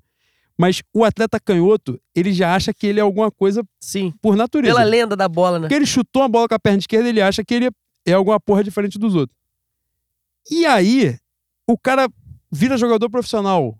Aí, ele, aí o cara fala, ele vende que ele foi jogar na Europa. A Europa é grande pra caralho, cabe uma porrada de país. Aí ele pô, jogou onde? Na Macedônia. Foda-se. Aí nessa, ele volta, joguei na Europa. Tu perguntou qual país, ele também não respondeu. Então seguiu assim mesmo. Aí ele já chega, canhoto, jogou na Europa, vou fazer uma presepada diferente. Igual a NBA, que o maluco bota a porra só no pulso. É isso. Num pulso. A parada assim, pô, mas tu tem alguma porra crônica? Tem tendinite? Não, não tem nada não. É estilo, bota na cor da meia, faz uma porra, inventa um cenário mirabolante. É igual óculos sem grau, boi, sem É, lente. o cara faz, ele, ele pode, pô, ele ganha milhões de dólares, foda-se, ele faz o que ele quiser. E ele fez isso, um proletário. Uma manga comprida e outra sem. Fala, pô, qual é o estilo dessa. Tu vai arremessar? Porque na NBA o cara fala, não, tu botou um bagulho no braço que é pra não suar, pra não es- escorrer a gota e, e atrapalhar o seu arremesso. Tu vai jogar com a mão? Teu esporte, teu trabalho é com o pé, teu ofício. Mas ele quer presepar. Uma porra dessa é um Luan. Faz isso aqui, moça bonita, vão catar ele. Não dá saudade do velho? Vai catar ele. Pegar na feira ali na Clemente Ferreira domingo de manhã, vai tomar um apavoro. pô, É por isso na que- barraca do É peixe. por isso que os velhos citam o nome do nosso vô e choram, pô. É, não ia acontecer. Não ia. Não ia acontecer. Assim, porra, você tem certeza, meu filho? não, na ideia, né, boi? Sem esculacho. Não, Você tem certeza, meu filho? não ia acontecer. pô. Veja bem, hein? Não existe. Porra. Onde a gente tava, cara? Cara, a, Tá gente, falando tava, jogador. a gente tava por aí, né? Tá falando Pela de quem vida. compromete. Quem compromete? Pra mim, Vidal e o arrombado do Marinho. O Pablo também com- compromete quando entra. E a Derbar, né? A Derbar é um chama-gol do caralho. Eu vi alguém, alguém escreveu, pô, mas alguém escreveu com um sentimento muito pueril, com carinho no coração de verdade. Assim, Flamengo, a torcida do Flamengo vai é, desperdiçar um grande goleiro por conta de não sei o que, não sei o que lá. Assim, porra, gente, olha só. Ele ano passado, ele ano passado foi primordial pra gente vencer a Libertadores e a Copa do Brasil? Foi. Ele conseguiu suprir a, a lacuna que o Neneca deixou, que era- também era outro chama-gol. Foi importantíssimo pra zaga passar a ter confiança. Só que 2023 ele tá de sacanagem, pô. O gol na Supercopa, o gol do Racing, gol na Supercopa contra o Palmeiras, que ele não pula. E o nego fala assim, porra, aí pega uma foto de frente, né? Assim, olha a distância da bola pra onde ele tava. É evidente. Se você se. ag- o futebol é microsegundo. Se você se agachar, se recusar a correr, qualquer, qualquer frame desse aí, fodeu. Pô, tá muito longe, não dá, impossível. Contra o Racing, ele fez a mesma porra, pô. O gol, do gol, o gol de falta dos caras, ele não vai na bola, ele desiste. para além dele estar sendo um chama-gol, ele, não, ele se recusa a ir na bola. Caralho, irmão. Não tem como. Desculpa, não tem como. É o mesmo cara do Vidal. Plaquinha, um funko com a, com a cara dele.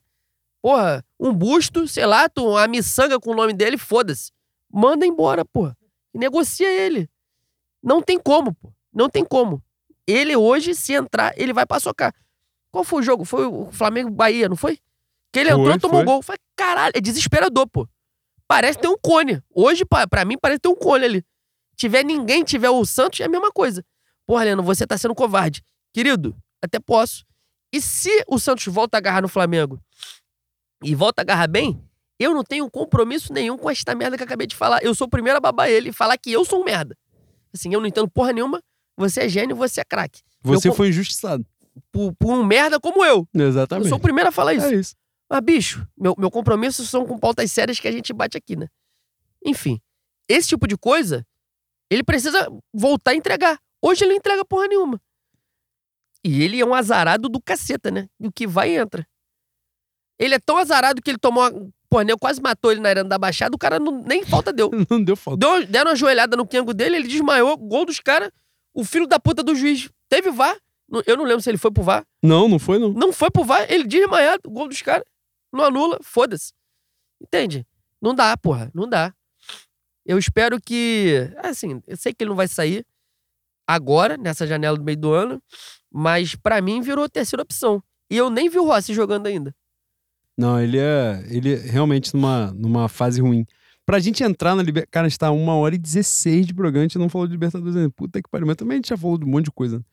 Mas, pra gente passar pra Libertadores, é, Flamengo, com essas duas vitórias, teve um empate do Atlético Mineiro no, no último final de semana. O Flamengo chegou à terceira colocação, né? Então agora, o Botafogo que é, diminuiu a distância pro, pro Botafogo, que era de 8, caiu para 5 nesse período. E o Palmeiras venceu os dois jogos, né? Então a gente se manteve ali. Importante, né, Boi? Num, num cenário em que o São Paulo chega e a gente. Para além do resultado, né? Porque o São Paulo chega. eh, Ele assume na segunda rodada, né? É, então, assim, o campeonato estava começando. Mas o- a moral do time enterrada na lama, né? A gente chegar agora com 10 rodadas de campeonato em terceiro lugar, né? É, aí um- uma distância de 5 pontos do Botafogo, mas é, a 3 pontos do Palmeiras, que é o nosso rival direto. E a gente agora com uma pausa de data FIFA aí de 10 dias, né? São dois dias de folga. Ele estava falando isso na coletiva. Eu ouvi hoje de manhã a coletiva. E ele falou que eram dois dias de folga e quando voltassem iam, iam treinar em, Dois turnos. em dois turnos para recuperar. Mas o Flamengo veio numa sequência absurda, né? De jogos, né? E empilhou, eh, salvo engano, são quatro jogos em 11 dias, uma coisa assim. Vence os quatro jogos, né? E nesses quatro jogos, importante, né? Quatro jogos por três campeonatos diferentes. Buscam a classificação contra o Fluminense na Copa do Brasil.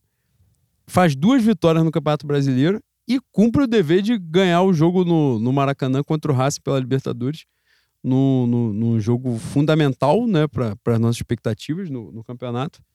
E agora essa pausa de data FIFA, o Flamengo só volta a jogar dia 22 contra o Bragabu. O Flamengo faz dois jogos fora de casa, né? O primeiro contra o Bragantino. É, já dá um. E o segundo contra o Santos na Vila. E o segundo contra o Santos na Vila, isso aí. E já dá aquele respiro, né? De assim, pô, chegamos a essa pausa do, do descanso é, cumprindo a nossa missão, né?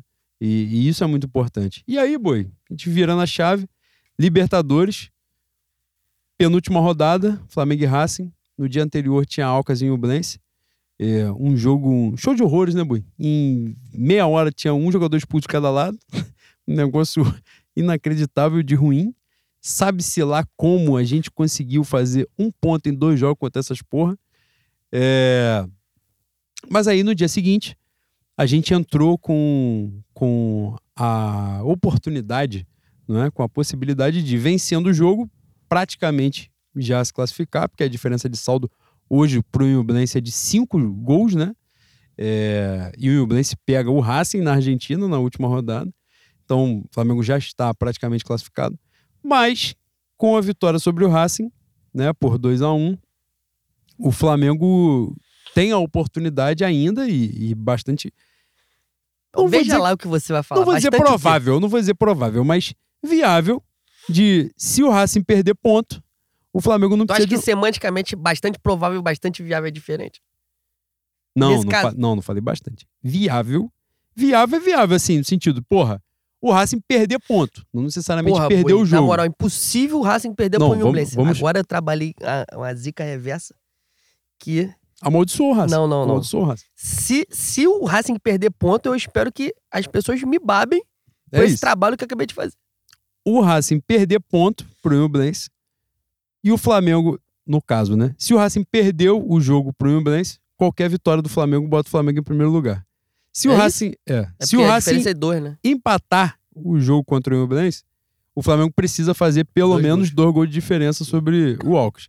Ou seja, não é uma coisa O absurda. critério de desempate é vitória, jogo direto? Não, eu acho que é saldo. Eu acho, eu acho que é. Porque aí o número de vitória ficaria igual. Não, Não, o é Flamengo. confronto direto que eu tô falando. Não, acho que é saldo. Eu acho que o Flamengo passa pelo saldo. Salvo engano, é isso aí. Vitória, o Flamengo ficaria igual Matemática não é nosso forte, depois vocês descubram também, né? Não, mas é essa porra aí mesmo. É isso mesmo. E o Flamengo pega o Alcas na última rodada. O- a, a viabilidade do resultado né, é, está no fato de Inublense e Alcas terem plenas condições de irem Pra plenas, Sul-Americana. plenas condições. Eles disputam não é, a vaga para a Sul-Americana. Então, assim, o Flamengo não tem jeito, o Flamengo não tem outra situação, o Flamengo precisa ganhar, até pela responsa de terminar em primeiro lugar no grupo, né, de pelo menos fazer a sua parte. É, e o Blense tem plenas chances de, de ir para a Sul-Americana, né? Salvo engano, hoje o terceiro lugar é o Nublense, eu acho. É, E aí, Boi, nesse cenário, né, apesar dos pesares, veio a vitória, não é sobre o, o Racing na penúltima rodada.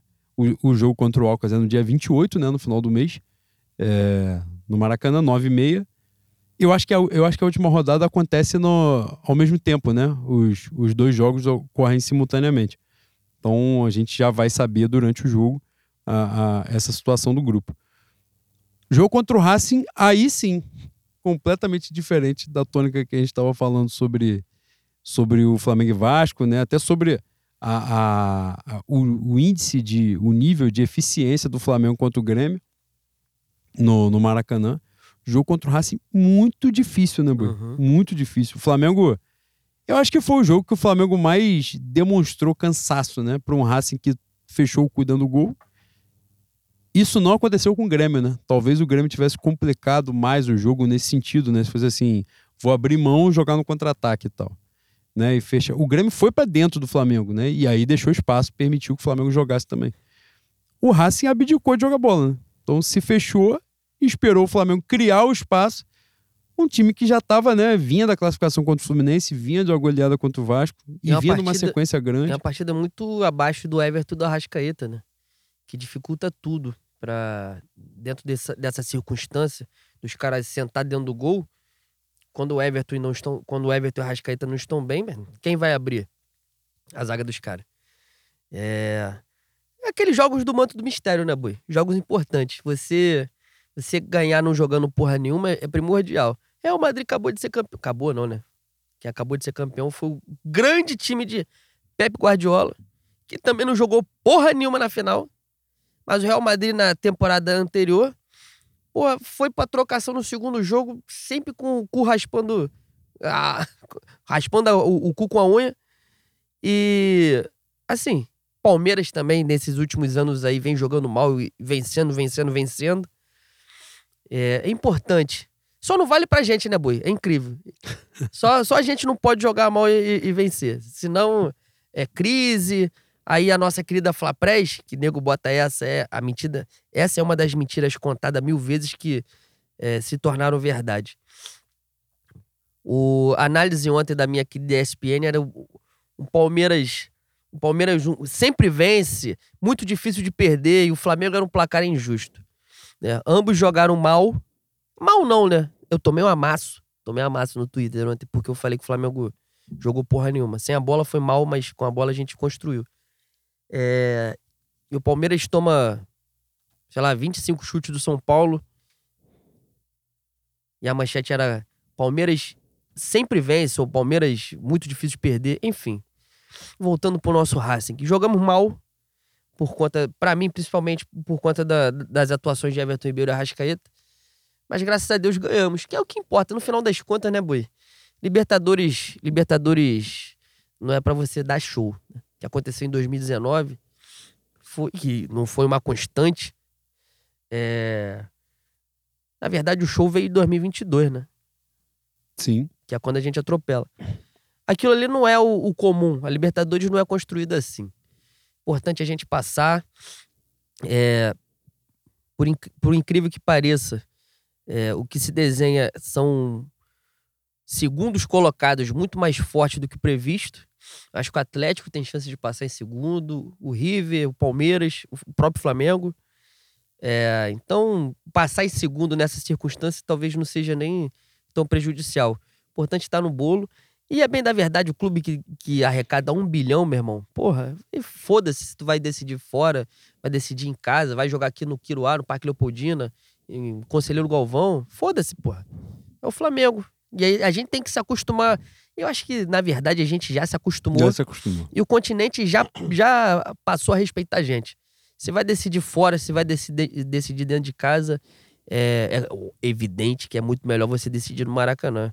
Mas acho que hoje isso não tem uma diferença é, crucial para a gente passar ou não.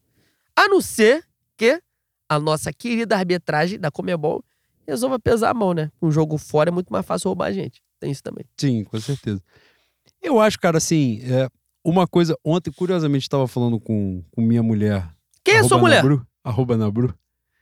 Que a, a, quando acabou Palmeiras e São Paulo, que foi antes, né, de Flamengo e Grêmio, o cenário, o cenário foi até pior no Palmeiras e São Paulo, porque o Palmeiras não criou chance, né? O Flamengo criou chance. O Palmeiras. O palmeirense Arboleda. O pouco, que o, o pouco que o Palmeiras criou, ele já botou pra dentro e foda-se o São Paulo jogou o jogo inteiro na área do Palmeiras. Eu falei assim, cara, é angustiante a, a estabilidade de resultado que o Palmeiras tem. Não é de desempenho, porque, tipo, desempenho ao longo de uma temporada, porra, não tem como sustentar, jogar a temporada toda em cima dos malucos. Não existe. Forma consistente, porra. Tem dia que os caras que a coisa não vai fluir, não vai acontecer. E é exatamente aí que mora o time que é campeão. Porque no, no dia que nada der certo, os caras ganham. E aí, essa é a chave. Não, essa é a história do, do Palmeiras do Abel. Ele o nunca time, deu um show. Ele todo time campeão, boi, quando você pensar, vai ter esse momento, não tem como. Não, é, principalmente times campeões de pontos corridos. Porque você não tem como jogar 38 jogos, porra, de forma constante. O time do, o time do Jesus, que todo mundo fala com, com a saudade. Cara, eu odeio anacronismo, mano. Eu odeio. É, é o tipo de coisa que me transtorna, mentira do eixo. E anacronismo com, porra, quatro anos de diferença, fala assim, irmão, todo mundo viveu essa merda aqui. Que porra você está falando? Caralho, a gente, a gente passou mal pra ganhar do Fortaleza, a gente passou mal pra ganhar da Chapecoense 2019, Campeonato Brasileiro. CSA. do CSA. Botafogo. A gente ganhou no último minuto do Botafogo. Porra, caralho, empatou com o Vasco, tudo bem que, porra, foi um dos, uma das últimas rodadas, o título já estava encaminhado. Mas, assim, vários jogos difíceis, sabe? Como é que você mete essa que foi atropelo a todo instante? Não tem como, é impossível. É humanamente impossível você dar, porra, 38 galadas sem tirar de dentro. Igual esses velhos de barra, assim, porra, meti 7 sem tirar de dentro. Você Quando é eu tinha 18 anos. É, pô, você é mentiroso. Ah, não existe, Não porra. existe, porra. É. Não tem como, caralho. Não tem como, é impossível. Não tem, pô. O City faz jogo merda, o Real Madrid faz jogo merda, o Barcelona faz jogo merda. Porra. Mas aí é a grande questão do time do Abel que é um mérito, para mim é um mérito. Meu irmão, quando, quando não tá acontecendo nada de bom, quando os caras não estão criando, eles criam duas, uma entra. E aí entra a eficiência, entra o trabalho do técnico.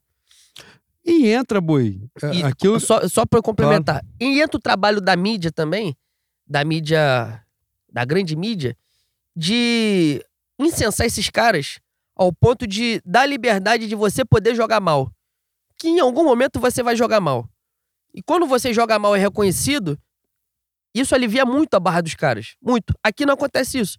E a gente começa a comprar o papo dessa grande mídia. Pô, primeiro, o pr programa piloto, você pode pegar quem fala essa merda sou eu. Este idiota aqui, esses quatro olhos aqui. Assim, ó, a gente tem que tomar cuidado com o que é dito na grande mídia, porque a mídia esportiva hoje majoritariamente é paulista. E o paulista, antes de mais nada, ele é barrista. Eles, eles podem se matar entre eles lá. Quando a discussão vira Brasil, e principalmente com a gente, caralho, é palmeirense defendendo o corintiano, é São Paulino defendendo o palmeirense, é a suruba danada, é meia, caralho. Coisa que a gente aqui não faz. A gente se odeia aqui e a gente se odeia pelo Brasil, né? A gente se mata, a gente fala mal um do outro e foda-se. A gente não tem essa cultura. E é importante a gente passar a ter maldade de ver os discurso, o discurso desses caras sendo direcionado para minar aqui. Minar o Flamengo. Quero que o Botafogo, Vasco e Fluminense se foda. Né? Nasci no Rio de Janeiro, tem essa cultura carioca de odiar todos eles ao mesmo tempo. Alguns mais, alguns menos. Mas é importante a gente ter essa maldade. Porque é primordial você ter a paz de jogar mal e vencer. Em alguns momentos, né? Jogar mal e vencer, jogar mal não pode ser um padrão. Mas num campeonato de tiro longo, vai jogar mal. É impossível jogar bem sempre.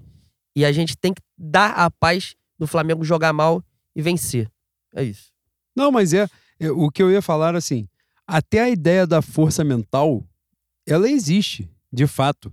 Né? O, o que a gente critica é um time que joga mal e vence e é eficiente é exaltado pela força mental. O outro time que, no caso do Flamengo, nem jogou mal, né? Porque ele cria um número de chances absurdo também. O placar pode poderia ter sido 5 a 3 5 a 4 mas o Flamengo mereceu ganhar, pô. O Flamengo foi melhor que o Grêmio. E, e, aí você começa a mudar a narrativa de uma forma que parece que o Flamengo venceu injustamente. Venceu na cagada. E não foi isso que aconteceu. Mas o Flamengo de ontem, né? É, e aí tá a chave. Isso já vem acontecendo há alguns jogos. Mesmo quando dá aquela oscilada para baixo, o São Paulo fala isso na coletiva. É, é a mentalidade vencedora voltando aos poucos. Isso que a gente brincou aqui, o Davi Luiz enfiar a cabeça no pé do maluco do Grêmio, o lance já estava parado, né? O lance, na hora que ele enfia a cabeça no pé do cara, já, já, já não estava valendo mais. E ele faz assim mesmo.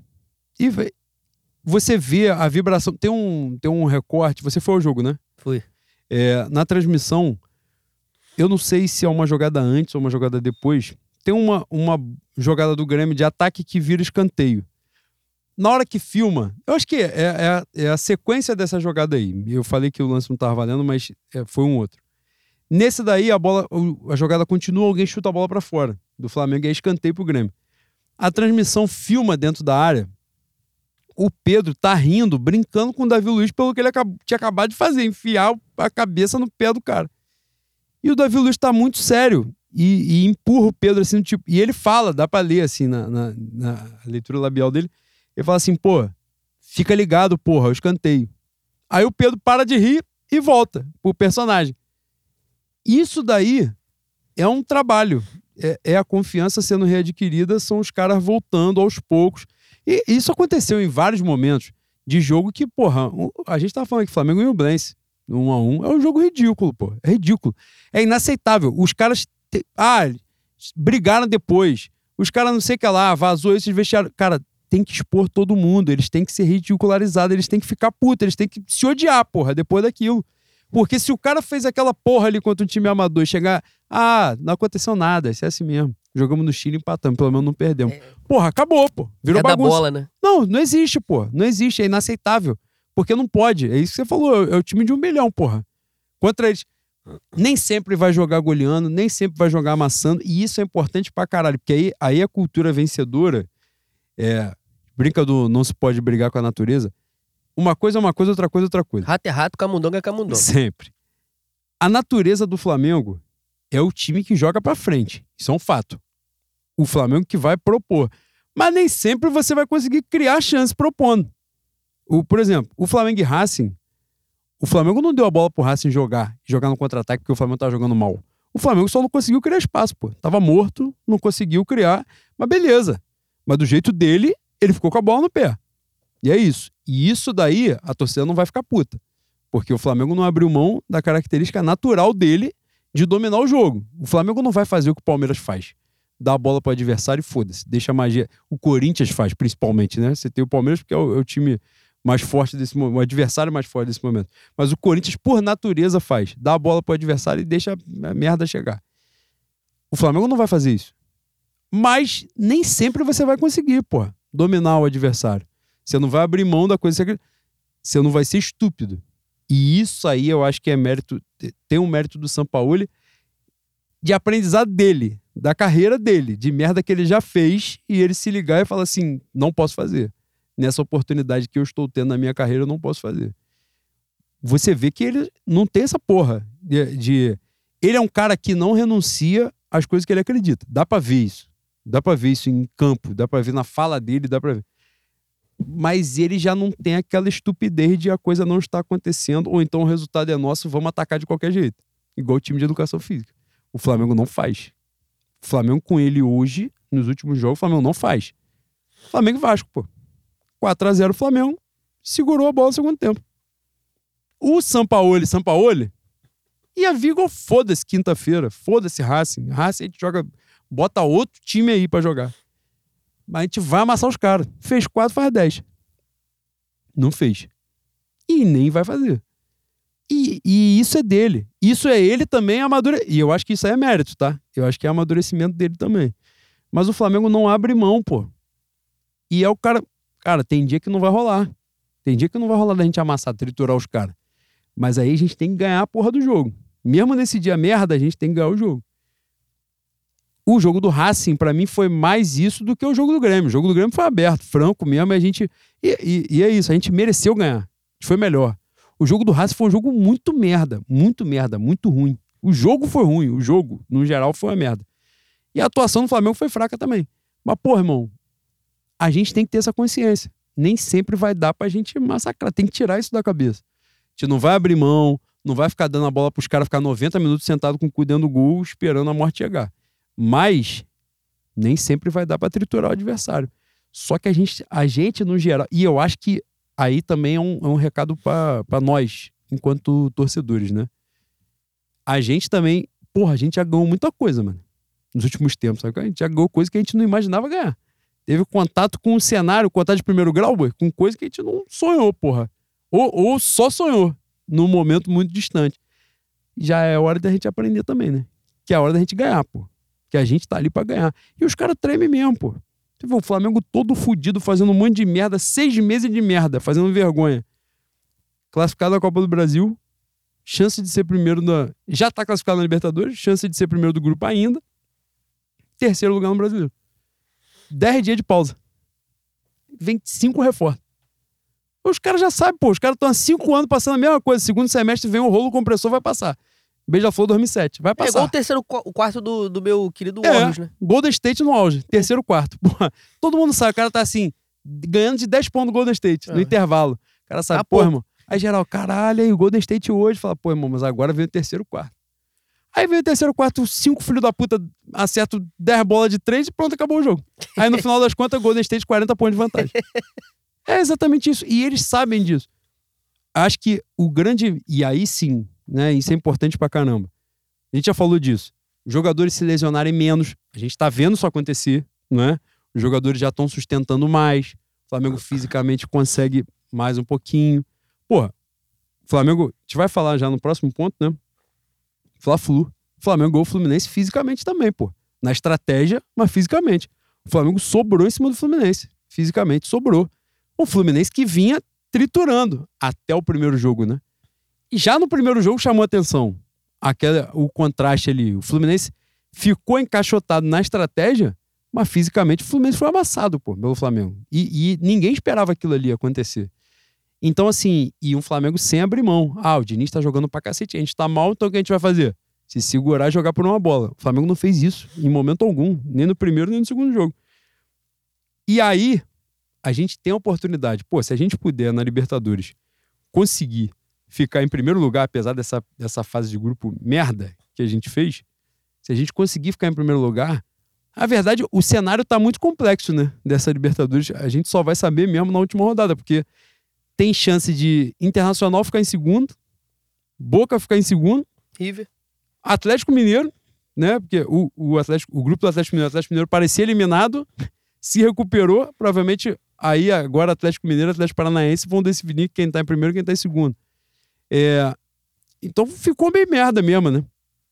Palmeiras e Bolívar jogam na última rodada, o Palmeiras deve ganhar o Bolívar e terminar em primeiro. Mas se dá a cagada do destino e rola um empate, o Palmeiras termina em segundo. Então, assim, ficou uma fase de grupo meio. Tortuosa. É, então, assim, não, não tem muito como a gente. Só vai saber mesmo depois da última rodada. Mas vamos supor, porra, termina em segundo, oitava de final, Flamengo e Boca. Porra, se a gente puder evitar, é melhor. Agora, se não puder evitar, porra, tem que ganhar os caras, pô. Tem mistério. Como o Flamengo foi na semifinal da Libertadores pegar o Vélez e fazer uma coisa que eu acho que nenhum torcedor imaginou, pô. O Flamengo chegar na semifinal de Libertadores, jogar dentro da Argentina e fazer 4x0. E 4x0 de, de, de lambuja, assim. Podia ter sido Podia ter sido mais. é uma das piores noites do, do meu atacante e rapper Gabriel Gol com a camisa do Flamengo, pô. Cara, aquele dia ali foi um dia de, de maternal, futebol de infantil, que o cara, assim, o time estava tocando a bola pra ele fazer o gol. Assim, o time estava buscando ele. Driblava o goleiro, procurava ele e tocava pra ele. Vai, faz. Ele estava na trave. Igual o Lukaku né, no, no final de semana agora. Então, assim, isso daí é importante. É recuperar essa mentalidade vencedora fala sobre tudo que gente- todos os campeonatos que a gente disputa agora, né? Que são os. que é o que vale mesmo, né? A verdade. E, e aí, boi, fazendo a virada de chave, pegando o embalo, nesse embalo de, de mentalidade vencedora mesmo, a gente vai pro clássico, pro Fla-Flu, decisivo, primeiro jogo 0 a 0 na Copa do Brasil. E te surpreendeu, boi, o segundo jogo? A, a postura, não só o resultado, né? O resultado é Aliás, você mediunicamente falou que o jogo ia ser 2 a 0 Você falou no último Cara, programa. quando minha pinel faz pim, eu, porra, é fantástico. Mas te surpreendeu a postura? Te surpreendeu o que rolou naquele jogo ali? Para além da atuação da minha arquibancada, que é importante. É, era exatamente sobre isso que eu ia falar. Eu tenho. é, há, há um pouco tempo rolou um- uma trend no, no, no Instagram de top 10 coisas aleatórias que você curte, ou que você vê, que você faz. Eu não consegui juntar três, mas eu pensei numa que eu vou fazer analogia com esse jogo. Eu gosto muito de ver. O Mike Tyson tem um podcast nos Estados Unidos que está sendo legendado. E eu gosto de ver todas as entrevistas do Mike Tyson. O Mike Tyson, ele falava, falava não fala, né? Que ele tinha muito medo. Como é que pode, não? O Mike Tyson tinha medo. Você sabia disso? o Mike Tyson tinha muito medo antes da luta, medo de passar vergonha, medo de perder, medo de voltar para onde, para onde ele, de onde ele veio. Mas que quando ele saía do, do vestiário ele ia caminhando pro ringue, o medo ia sumindo, ele ia ficando mais confiante. Ele fala que ia se sentindo um deus, ele ia se sentindo cada vez mais forte. E ele subia no ringue, ia pra encarada, e quando o adversário desviava o olhar, ele sabia que ele ia nocautear. E tem um vídeo com um- uma encarada dessa, que um. Pô, o Mike Tyson acho que tinha um, um 1,70. Tinha, tô falando como se o Mike Tyson tivesse morrido. Quer matar ele, pô? É. O Mike Tyson acho que tem 1,78. Pô, O cara pra ser campeão dos pesos pesados com 1,78, com menos de 1,80m, ele tem que ser uma máquina de porrada, né, boi? Tem que ser um rinoceronte. Tem que moer na É, porrada. exatamente. E geralmente ele lutava contra os caras de 1,90m e 2m. E tem um vídeo desse que o cara, no último segundo, o cara desvia o olhar. E o cara cai no terceiro round, quarto round. Quando, quando a torcida do Flamengo começou a acender sinalizador pra caralho, e bandeira pra lá, bandeira pra cá, o estádio, o estádio todo cantando e fogos, porra, do lado de fora, um esporro. Meu irmão, a torcida do Fluminense, o Fluminense desviou o olhar na encarada. Desviou, desviou. Foi assim, ganhamos, ganhamos. A gente cansou de falar isso aqui. Tem jogo que você entra, que você sai do trem, você sai do Uber, tu chega no, no, no entorno do estádio e ele fala assim, hum, porra, o clima não tá legal, mano. Clima não tá legal hoje. Aquele jogo ali era clima de, porra, hoje é Flamengão boladão, como diz, como diz Abraão. Hoje é o nosso Flamengão.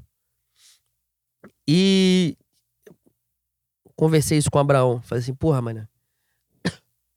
A gente que é doente por essa porra aqui. Eu, durante o jogo, eu chorei várias vezes, mano. E antes do Flamengo fazer o primeiro gol. é, eu olhava pro lado e eu via várias vezes o Flamengo que me criou. Que não tem porra nenhuma a ver com, com o campo. Nesse caso. Tem a ver com o entorno, tem, tem a ver com a arquibancada, tem a ver com a maneira que você lida com o jogo, tem a maneira que você é, reage ao Flamengo. E pra mim foi muito lindo, muito lindo. Tô- e depois da depois do padrão FIFA, depois das reformas para a Copa de 2014, todo momento que a gente tem um contato com o extrato do Flamengo é emocionante, mano. É emocionante. É muito lindo. Teve uma falta, eu não estive, eu não estava presente em 2001 no gol do Pet, mas teve uma falta na entrada da área que a torcida fez a mesmíssima coisa que fez no gol do Pet. O Mengo, Mengo. Isso durante muito tempo na arquibancada é, era certo, né? De, de ser feito. Eu olhei pro lado, eu falei, caralho, maluco, essa porra aqui hoje virou uma máquina do tempo, moro? Eu me apaixonei por essa porra aqui. Eu amo isso aqui. Eu amo isso aqui. Eu amo Flamengo. Eu amo vir no Maracanã. Isso aqui é uma doença para mim por conta dessa porra aí. É essa aqui bancada, esse Flamengo, isso é o Flamengo. E assim, já não tinha.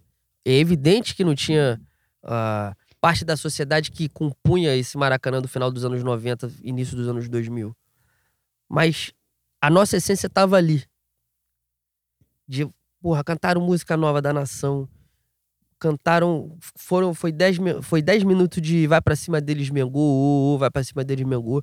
Cantaram música da raça que há muito tempo não cantavam, do Vamos dar a mão e torcer juntos, na dividida ganha quem tem união.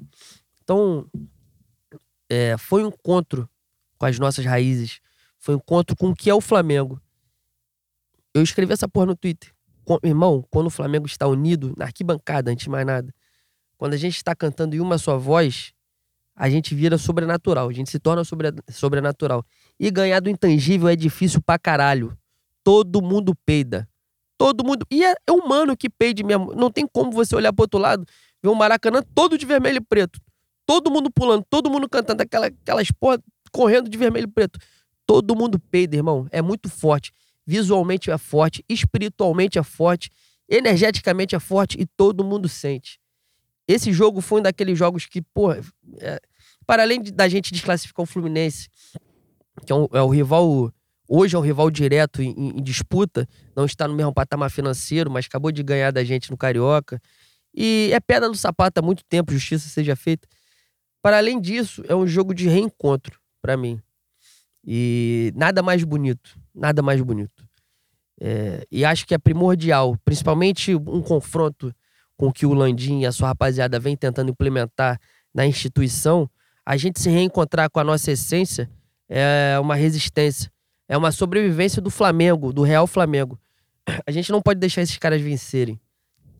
Politicamente é muito difícil.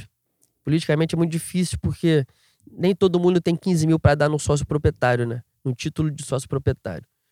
Mas o Flamengo nunca foi o que estava, o que sempre esteve da Gávea para dentro. Né? Se o Flamengo fosse só isso, o Flamengo seria muito pequeno. O Flamengo teria o tamanho do Botafogo, né? o famoso buzina de avião. Flamengo seria aquela porra ali. Flamengo seria um Fluminense. A gente é o que é porque nos anos 30, o José Baixo Padilha, enquanto o futebol estava passando do amador pro profissional, entendeu que se você não fizer o Flamengo um time amado, um time do povo, acabou. O trem do tempo vai passar e a gente vai ficar. E quem faz o Flamengo ser do tamanho que ele é, é a gente. É a gente que é do subúrbio. E acima de tudo é quem é, o, quem é off-Rio. É gente do Amazonas, é gente da Bahia, é gente do Rio Grande do Sul, de Santa Catarina, Paraná, é gente do Brasil todo que ama essa porra. E o Flamengo se reencontrou com ele né, nesse jogo. Eu cansei de chegar no Twitter e reclamar da atuação da Flamanguaça, da Urubuzada, da Nação 12. A gente passava por um momento muito tortuoso na, na, na nossa arquibancada. Mas esses últimos quatro jogos foram, jogos, assim, emblemáticos, lindos, lindos, lindos, lindos, lindos. Jogo de máquina do tempo. Máquina do tempo. Eu acho que esse é o melhor termo. Foi foda. Foi foda. Espero que continue, porque a gente, a gente assim, a gente é quase imbatível, irmão. A gente hoje tem um time muito forte. Essa é a torcida do Flamengo que impediu que a gente fosse rebaixado, impediu que a gente passasse por uma vergonha de Série B, não tem nada a ver com diretoria. É essa gente, é esse o Flamengo que impediu a vergonha e é esse o Flamengo que sempre fez com que a gente ganhasse com bactérias vestidas de vermelho e preto. Um time muito merda e a gente sempre conseguia é, se sobrepor Tanto é que o Cunhado deixou o Flamengo chegar, fudeu, né? Então, fudeu porque tem a torcida do Flamengo. E a torcida do Flamengo se reencontrou. Espero que nos próximos jogos tenha essa união, tenha esse movimento, porque é imprescindível. Imprescindível e a gente fica muito mais forte. É, e pra gente. Mas quanto ao jogo que você perguntou, diga, me claro. desculpe. Claro. Como eu falei, peidaram de início. E, assim, tirando o, o, o segundo jogo da final do Carioca, o normal contra o, o Fluminense de Diniz é jogar melhor, né? A gente perde o primeiro jogo, o primeiro Fla-Flu do ano, na última bola, numa cabaçada que a, a zaga fica em linha e a bola, com sorte, cai no pé do cara e os caras fazem um gol. Mas nesse jogo também a gente joga melhor. Então, assim, a diferença foi o segundo jogo da final. E mesmo assim, a gente toma um amasso no primeiro, primeiro tempo. tempo. né? São 45 minutos desesperadores. Foi, o- foi o maior desespero que eu passei. Eu tava, eu tava fazendo até uma comparação com o Flamengo e Vasco. A gente deu sorte que o chute dos caras não entraram, né? No primeiro tempo. Porque podia muito bem ter terminado 4x0 do Fluminense nos primeiros 45 minutos. No primeiro jogo da. No segundo jogo da final. Mas no segundo tempo, quando a gente volta encaixado já, e a gente volta pressionando. Se eu não me engano, o Matheus França perde um gol de cara. Não lembro se o Gabigol também perde. A gente já estava melhor. Se mete um gol ali, o jogo teria outra circunstância. Mas aí veio o pênalti foi tudo pro caralho. Enfim. Mas o somatório do, do- dos Fla-Flus contra o Diniz, mesmo o Vitor Pereira e São Paulo, é a gente jogar melhor. E dominar, assim, circunstância de Fla-Flu, né? Geralmente quem joga pior ganha. Mas a gente não, não. Tirando os 45 minutos, a gente não foi amassado em momento algum. E tem outro ponto da mídia que eu falei também aqui antes do jogo. As pessoas incensam muito o Diniz, né? Acho que ele tem méritos. Ele não é, ele não é um idiota completo. Mas caralho, você ganhou o quê? Sabe? Que porra você ganhou pra você ser insensado dessa maneira? Tu acabou de ganhar um carioca. E tá aí, jogo maravilhoso. Nego cogitando ele na CBF, no- no- na seleção brasileira. Porra, bicho. Enfim. Pra quem conhece dois palitos de bola, né? E não estava desatento, a classificação do Flamengo não foi surpresa. Ah, eu, eu.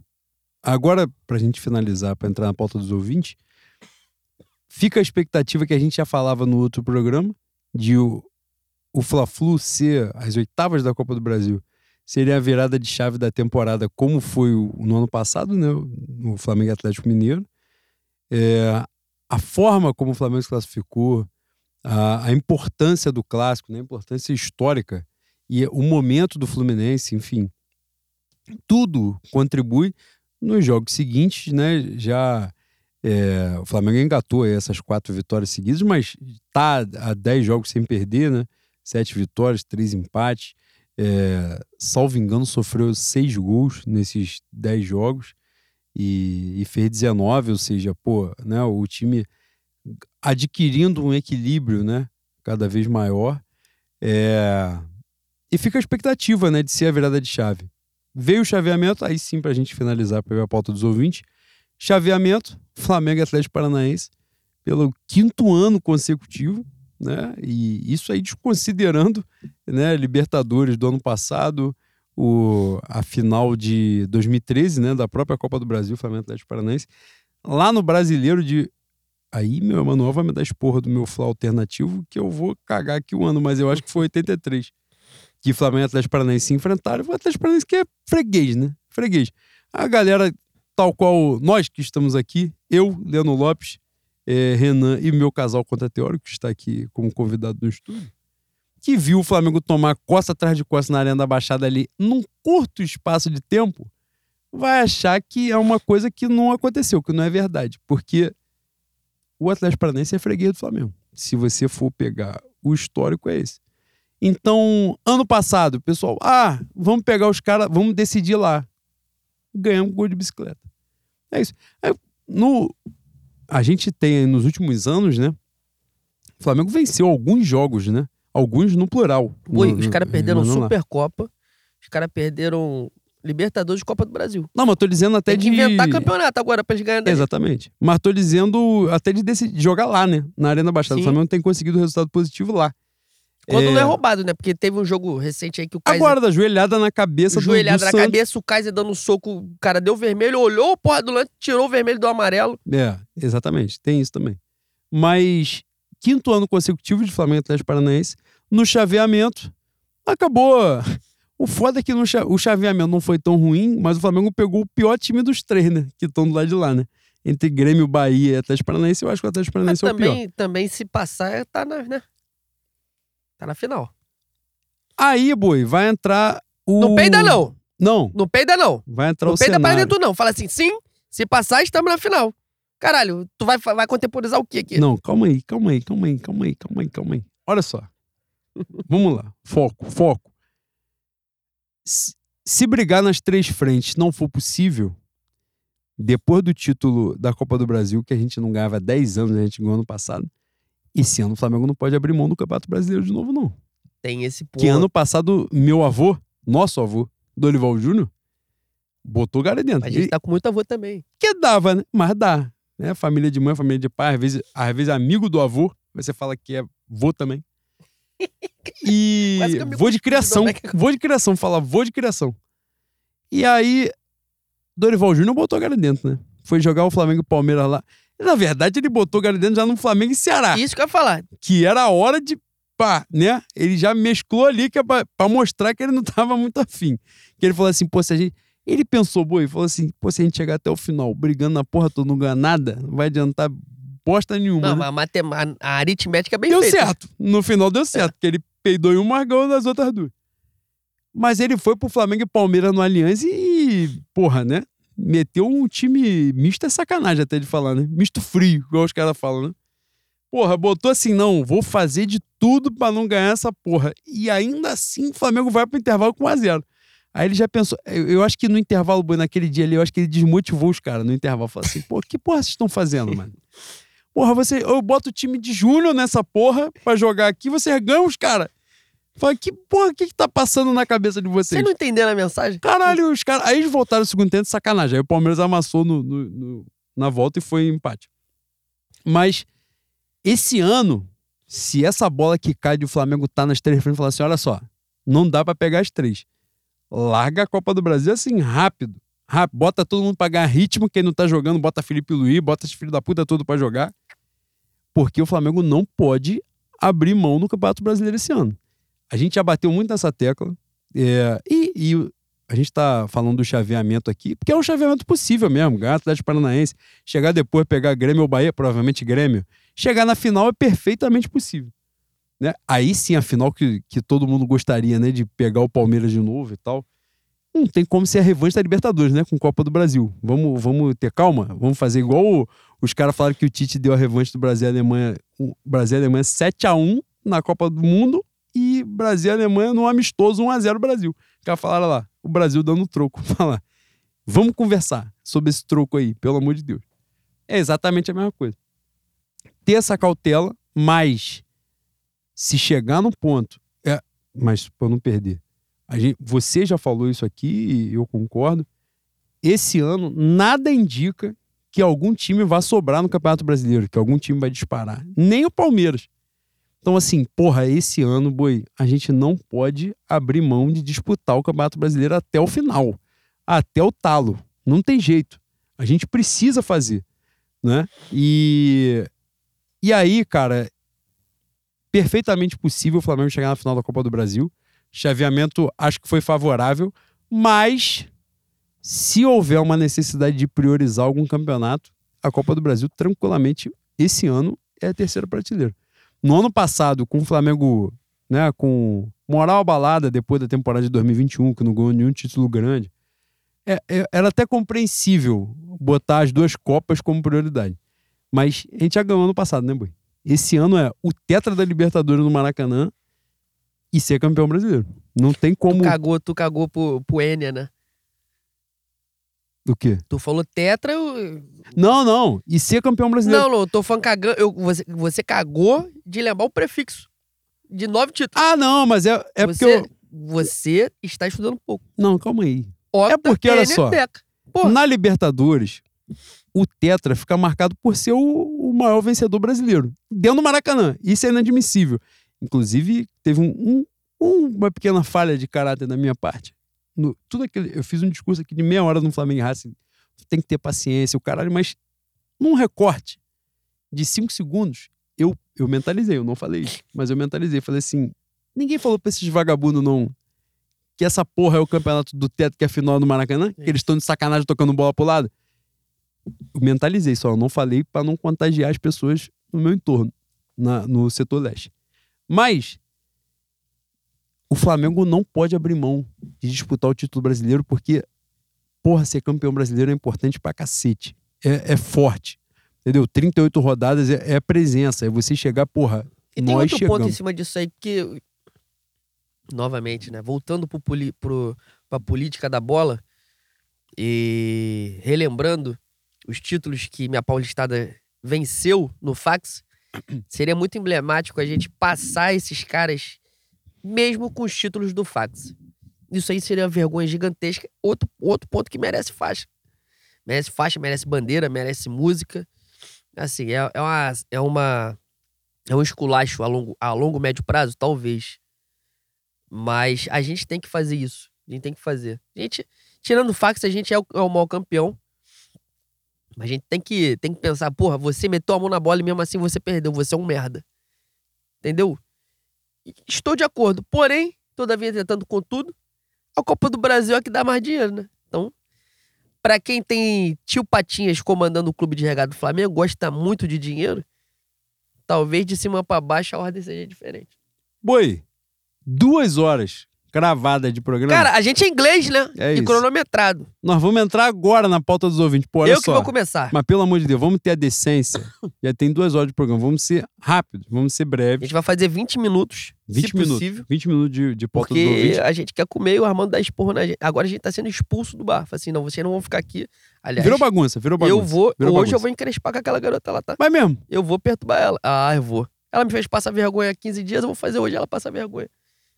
Porra, é essa? Tá maluca? Boi, pegar um embalo aqui da pauta dos ouvintes, agradecer a presença, nosso casal contra teórico. Cara, a gente falou 352 vezes que eles eram fantásticos lá e estavam ouvindo a gente diretamente do Canadá. E hoje a gente descobriu que é irmão dos Estados Unidos. Exatamente. A gente tá falando há três anos que é e do também não país errado. porra nenhuma. Assim, não, a gente não mora no Canadá. Eles ficaram Ficaram tímidos de foda-se, falar assim, pô, ah, vocês são burros. É, a gente mora mesmo. Vá, toma. Porra, vê Cara, a foto. Sem vê a sacanagem. foto, a talvez, legenda. talvez na história da cidade de São Sebastião do Rio de Janeiro e do estado do Rio de Janeiro, top 5 de maiores cérebros que a gente já cunhou, tá? Cara, Jéssica, Perdendo pra Jéssica Jorge e Carlos, Sampaoli. eles ficaram com vergonha de falar assim, pô, vocês não vão entender o que a gente trabalha. Essa foi foda. É muito complexo. Essa foi foda mesmo. Não, hoje Fizeram essa porra mesmo. Do meu conta teórica, ele falou assim, não, ele hoje tava dando uma palestra em tal lugar. Não, o FRJ. Tal Sobre- lugar não, o FRJ. sobre o quê? fundão. Sobre o trabalho dele. Essa, É essa isso, me é fudeu e vai ficar comigo pra sempre. Ele assim, Sobre o que sobre ele trabalho. faz. ela nem falou sobre o que era, porque assim, vocês são burros, vocês não vão alcançar a inteligência do maluco. E é isso. Mas agradecer fantásticos. muito, tá? Obrigado pelo carinho, por vocês terem vindo Obrigado, até aqui. amigos. Pegaram a orla banguense e vão conhecer o meu churrasco do Armando, Vão, obviamente, eles, daqui eles a têm pouco. decência, É isso. vão trabalhar amanhã. Aí. Ah, vamos porra, sair daqui então. uma hora da manhã bêbados. Ah, porra, vamos Porra, sair louco. E obrigado, obrigado pelo carinho de vocês. E antes também, pra eu não esquecer, hoje acabou, eu anotei aqui, cara, pra falar no início, mas eu esqueci. Aí agora eu lembrei, então é isso. Acabou a fase de classificação do Campeonato Brasileiro Feminino, futebol. O Flamengo terminou em quinto. Confrontos das quartas de finais do Brasileirão já definidos. O Flamengo pega o Santos. Então, vamos prestigiar, mulherada, pra ver se a gente consegue conquistar esse título aí. Mas depois que acabar o brasileiro, que a gente já falou aqui, a gente quer trazer agora no nosso Fé na Mulambada, gigantesco, imenso, esse poderoso podcast, canhão de audiência. Vamos trazer alguém aqui para marretar o projeto Flamengo Marinha, que a gente precisa, né? Caminhar, né? Caminhar para frente e conquistar, né? Que esse bagulho de. de, de... Entrar pra participar só. E eu não nasci pra essa porra, É isso. né? Isso não é Flamengo, pelo amor de Deus, né? Mas vamos nós. Eu vou começar com. Flamengo tem muitas páginas no Instagram, arroba Nabru. Minha mulher. Cara, quando você fala assim, me arrepio. Cara, 12 de junho, eu abri mão de estar no dia dos namorados com a minha mulher pra estar aqui. Eu sou muito profissional, tá? Eu espero dinheiro por causa disso. É importante dizer. Correto, É, perfeito. pô, é o mínimo. Já que estamos vivendo uma sequência de lovezinho com o Flamengo, Aproveito o dia dos namorados pra deixar um beijo para o meu. Te amo, Juan Lucas. Ah, meu amor, te amo demais. Fofa! Maravilhosa, Agora vou fazer a- uma incrível. pergunta. E achou que o Fernando Vanucci tava vivo, né? Que é uma coisa que a gente E falou. ficou aqui de no- luto três anos depois. Ficou puta. Caralho. Falou- fa- eu- ontem ela foi comentar um bagulho e eu falei assim. Aí ela citou Fernando Vanucci. Falei, inclusive, que morreu ela. Pô, você tá enterrando o cara? Eu falei, mas de novo? O cara morreu, pô. É. Aí ficou puta. Foi ver um vídeo, descobriu que morreu, ficou de luto. Três anos Ele depois. botou uma, uma rosa no story. Fundo preto, a rosa, hip. É, aí tu acha assim, caralho, morreu? Não, parente, né? Fala, Cara, Fernando Vanucci. Porra, pelo amor que de a Deus, passagem amor. seja em paz. Caralho, é É, demais. né? mereço. É demais. Lucas tá citando. Na, na verdade, Lucas, arroba Lucas, underline, tá citando. Gênio. Renomeados e renomados bois. Consegue sentir o dedo do Sampaoli? Que isso, rapaz? Caralho. Lá ele. o time parece ter engatado e ter se transformado em algo muito importante. Um time difícil de perder. Que até jogando mal tem vencido os jogos. Caralho, não estão chegando porra nenhuma. Poderiam dar uma palhinha seca da janela que há de vir? Beijo no tiro. Você já foi contemplado, porque somos mediúnicos. E já falamos sobre, né, Bui? É isso. Deixa eu ver aqui. Cara, calma aí. PCL, arroba PCL, underline 1991. Meu advogado. Queridos, Bob Run e Marcinho Rubro Negro. Que isso? Fica aí o questionamento. Josh Wander, mandatário Yankee do baluarte do entretenimento gigante da colina, tem dinheiro pra caralho ou é Flamengo pra caralho? Cara, olha só. É um maluco que usa paletó e boné, né? Se, se os caras não tiveram a decência de desconfiar de um cara que tem um. Não, um, Um guarda-roupa desse? é, é difícil, né? O cara que mete a combinação dessa. Aí também eu não tenho que ensinar ninguém a viver, né? Pô, tu olhou a cara. É, tem a cara de 7-1, a cara de quem É vai isso. te vender a porra de um. É- Um maré. Cabeça de jacaré, pé de jacaré, rabo de jacaré. E você também já, porra. Entendeu? Enterrado na lama, o cara falou que era o último Flamengo e Vasco que eles se enfrentavam em desigualdade de condição. Aí você também já escolheu abraçar uma, uma ingenuidade que a culpa é toda sua, né? Pô, jeito. vocês vão me permitir? Não vou, não vou falar essa porra, não, porque Juan, Juan vai me. Vai me censurar. Não vou falar, vou falar assim, porra, boi, todo respeito, todo respeito. Tem nada a ver com a sexualidade dos outros. Mas o meu Lulu Santos, Cara, chegar dos 70 anos, fala assim, porra, gosto. Mas, gente, você pegou alguém de surpresa? É a mesma. Guardar a devida proporção, é a mesma coisa. Eu falei assim, porra. não, não. Aí daqui a 10 anos eu vou falar assim: Josh Wander é safado. Josh Wander é bandido. Porra, é mesmo. juro. Agora? Ah, caralho. Pô, pelo amor de Eu Deus. fico com medo do dia que você olhar pra cima e descobrir que o céu é azul. Espero que você não esteja perto do meu filho, que você vai desmaiar. Vai ter um derrame. Vai ter um derrame. Porra, pelo amor de Deus, tem coisa que você tem que prestar atenção. É, exatamente. Não precisa ser dito. Porra. Deixa eu dar continuidade aqui. Aí tomara que você faleça. André Paixão. Arroba André Paixão. Venho do futuro e aviso. Gol do título da Libertadores será do Bruno Henrique. Apenas aceitem. Boa sorte e bons augúrios na nova fase. Caralho, augúrios? Pô, sem sacanagem. Eu pensei nessa porra do Bruno Henrique ontem. Mas talvez eu talvez eu esteja vendo muito filme da sessão da tarde também, né? É mesmo. Você não pensou, não? Assim, pô, o gol do título da Libertadores vai ser do Bruno Henrique. Aí fudeu. Roteiro de cinema, tá? Bom, olha só. Um cenário em que o Flamengo vai pra final da Libertadores, que é no Maracanã, você que conseguir comprar ingresso de forma lícita, dentro da lei, meio-dia tu entra. O jogo que é 9 horas, tu meio-dia entra. Porque de 4 horas da tarde pra frente é só explosão, invasão, bomba e Mas morte. também, também vai ter. A revista vai começar na- ali no, no Guanabara de Relengo, né? Que a não barreira- vai adiantar, né? Não vai adiantar, porque a, a- a rapaziada é de denodo e galhardia, né? Cara, vai Como lembrar diria muito meu querido capitão. a minha entrada no Flamengo Independente, um, um grande pré-jogo, né? O que aconteceu depois que a bola rolou não me interessa. Mas o pré-jogo, eu fui entrar pelo Benini por uma entrada completamente calma e, e som de bomba pra tudo que era lugar, mas na leste estava tranquilo de entrar. Eu falei, pô, é tudo ilusão. As pessoas estão soltando bomba pra- pra celebrar essa noite fantástica que está acontecendo aqui. Um determinado ser humano, que por coincidência torce pelo mesmo time que eu, que é o Clube de Regado do Flamengo, ele viu uma quantidade de grade que assim dava mais ou menos um quilômetro de labirinto de grade assim até chegar à roleta. Por algum segundo ele achou que seria possível ele pular todas aquelas grades e pular a roleta e passar por todos os sunset e entrar no, no estádio. Boi, foi um cenário que todas as pessoas pararam para olhar. Porque quando a galera sentiu o que ele ia fazer. Então falou, pô, a gente precisa ver. A gente precisa testemunhar o que, que ele vai ser capaz de fazer. Obviamente deu merda. Que ele, ele passou a primeira, a segunda, a terceira, a quarta. Vieram 42 malucos de, de verde fluorescente, atropelaram ele, igual um pote de cocô. Mas foi maneiro Tu a lembra iniciativa dele. Tu lembra que no forma. Flamengo. Foi Flamengo e Corinthians? Teve um jogo que a gente entrou junto. Eu acho que tu não tava, não. Tava eu e o Rídio só. Foi- Foi na final da, da Copa do Brasil.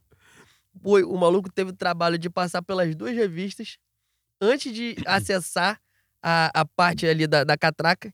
Ele pula, ali na leste, ele pula o muro, ele consegue passar também pela revista, driblou todo mundo. Ele foi estúpido na hora de subir a rampa. Ele desceu, ele não, foi não foi a final da ele foi pra não, a gente tava delegacia. junto. Ele Ele, foi pra desceu, ele desceu. em vez de correr a rampa do Belini pra subir a arquibancada, ele correu pra baixo, pô. Ele correu pra Ele onde consegui- tem o G-Crim Ele e correu a em direção ao emergência. G3. Infelizmente, pro, pro meu amigo, faltou um estudo. um estudo né, do ambiente. Um estudo Pô, prévio. o maluco foi gênio na arte da rataria, gênio. Na hora dele, porra, gabaritar, ele tirou zero. Porra, esqueceu de assinar o nome. Fala assim, pô, uma questão anula a outra. Errou uma, anula de cima, que tu acertou. E o cara É, cagou a mas- última, pronto. Show do milhão. impossível Chegou na última e rir, perde tudo. Impossível não rir. Eu, eu demorei a entrar no jogo, na, na atmosfera, porque, porra, não tem como. O amigo, pô, tá de sacanagem. Eu não aguento mais viver. Eu não É. aguento mais ver a vida acontecer. Maria Betânia. Que isso? Que isso? Arroba RMLMDEC. Pô, difícil essa porra, hein? Prezados bois. Mesmo com essa recente melhora, Thiago Maia é mesmo solução? Interrogação. Não. Solução não, pô. Solução nunca é, vai pelo amor de? Deus. Confesso que a total incapacidade dele em receber uma bola e gerar o corpo tá me fazendo sentir saudade demais do Diego Giras. PS. De início, tinha achado que o processo finalmente tinha chegado aí em Bangu. ah, porque a gente mudou o nome. Cara, olha só, esse finalmente aqui foi dúbio. Porque você tá torceu pra esperando- é, chegar? exatamente, é isso. Tá de sacanagem, né? Pelo amor de Deus. Não, mas não foi por isso, não. Agora é pra ampliar o horizonte. Vai você, boi. Mari, arroba não sou a Mari. Queridos bois, me tire uma dúvida. Com essa folha salarial é mais fácil mesmo? Vida longa ou fé na mulambada? Pra quem não entendeu, ela está zombando de Renato Gaúcho. Ou seja, tá correto. Enquanto o Grêmio sempre vai ser mesmo. Flamengo, dono do Uruguai do Norte. Vou ter que lembrar meu Leandro Demori, Demori, eu não sei como é que fala sobre o nome dele, que em 2019, quando saiu o chaveamento que ia dar Flamengo e Grêmio, ele botou assim: calma, Flamengo, é o Grêmio. E aí, a partir daí, o Flamengo já fez 4x0 na Arena do Grêmio, é, já o- fez 5x0 no Maracanã, fez, fez o a Peninha porra fez toda a já. mesma coisa. Tem um time só que é tri da América. Que tá calejado de Libertadores. tomou a costa em 2018. Tomou a costa em 2000. é, Aliás, se eu ficar contando da costa de 2018 pra cá, né? E o Flamengo já se tornou tri também. Ou seja, né? É difícil, é difícil. Ah, e a língua é o chicote do rabo mesmo, né? Victor com K. Arroba Ô, anjinho. Victor RM94. Prezados urubões. A janela do meio do ano já nos traz negociação por Alan e especulação de Lucas Veríssimo. Caso se concretize, qual seria o próximo passo? Fazer uma peneira nas clínicas das faculdades Castelo Branco ou São José? Uma pergunta importante na parte dele. Pergunta canalha. Eu eu não te conheço pessoalmente, mas você é canalha, você é safado. Cara, ele é maravilhoso. Exatamente. Mas, não, Lucas Veríssimo é sacanagem. Lucas Veríssimo ficou um ano sem jogar bola. Aí eu fui postar essa porra no Twitter e o cara falou assim: pô, mas ele se recuperou há sete meses e, inclusive, ele foi jogar nos juniores pra poder recuperar o ritmo. Eu falei: eu não preciso te responder, então. Se ele for jogar com junior, não é o suficiente pra trazer ele, né? Pelo amor de Deus. Caralho. E o Alan parece que é um. Parece que ele tá recuperado dessa. Ele tá parado desde março, né? Por causa dessa parada. é, Estresse na lombar, sei lá que porra que é. Mas parece que ele tá recuperado da lesão. Obviamente tem que ter cuidado nesse retorno, mas, enfim. Acho que vai dar bom. Confio no meu departamento médico que vai fazer a avaliação nele? Não, tomara que seja alguém de fora para fazer a avaliação, mas, mas vai dar bom. Gabriel Floriano, arroba GL Florianinho. Queria que vocês mandassem um recado pro jogador Marinho. Porra, a gente já mandou tanto recado. Aquele recadinho que o Leandro sabe fazer de dentro do tiro dele. Aquele recado que flerta com o processo. Porra, eu falei até. Eu fui brando hoje. Fui educado. Coisa que eu não tenho muito hábito, não. Pode ir? Pode? Kelsey, arroba Vanessa Kelsey. Canalha. Fantástica. Caríssimos prefeitos de Bangu. Pô, prefeitos? Tem dois? Caralho, virou bagunça a democracia. Com o que vocês choraram mais? Gol do Bruno Henrique ontem ou o final do Titanic? Não, o final do Titanic eu não chorei, não. O final do Titanic, pô, não. Mó vacilação do caralho da Rose. Eu não consigo ver esse filme Que de novo porra, porque eu fico tá puto. falando de- tá, tão desde ontem falando de Titanic. Por que estão falando Mas é verdade, pô, que bota o Jack em cima da porra da porta de madeira lá e deixa o maluco afundar. Tem novo Titanic? Não, é mó merdão. Passou o Titanic na Globo, é isso? Mas é, mas é uma desinteligência. Ah, pra todo mundo. pra não, do cara. desinteligência. 200 anos de Titanic, porém, belíssimo filme. Não, grande filme. Um Mas, final ó, muito poético. A minha Rose bota o Jack de, de sacanagem em cima da, da- Ela fala assim: não. Cala a boca. Ela, ela finge que ela aceitou o cavalheirismo dele. Fala assim: não, eu vou ficar em cima dessa porta de madeira, mas vai dar tudo certo. Pode ficar nessa água aí, menos sobreviver, 20, A gente vai sobreviver. que vai dar bom pra caralho. Vai, calma, tá chegando. Água gelada pra caralho. Fica aí que vai dar show.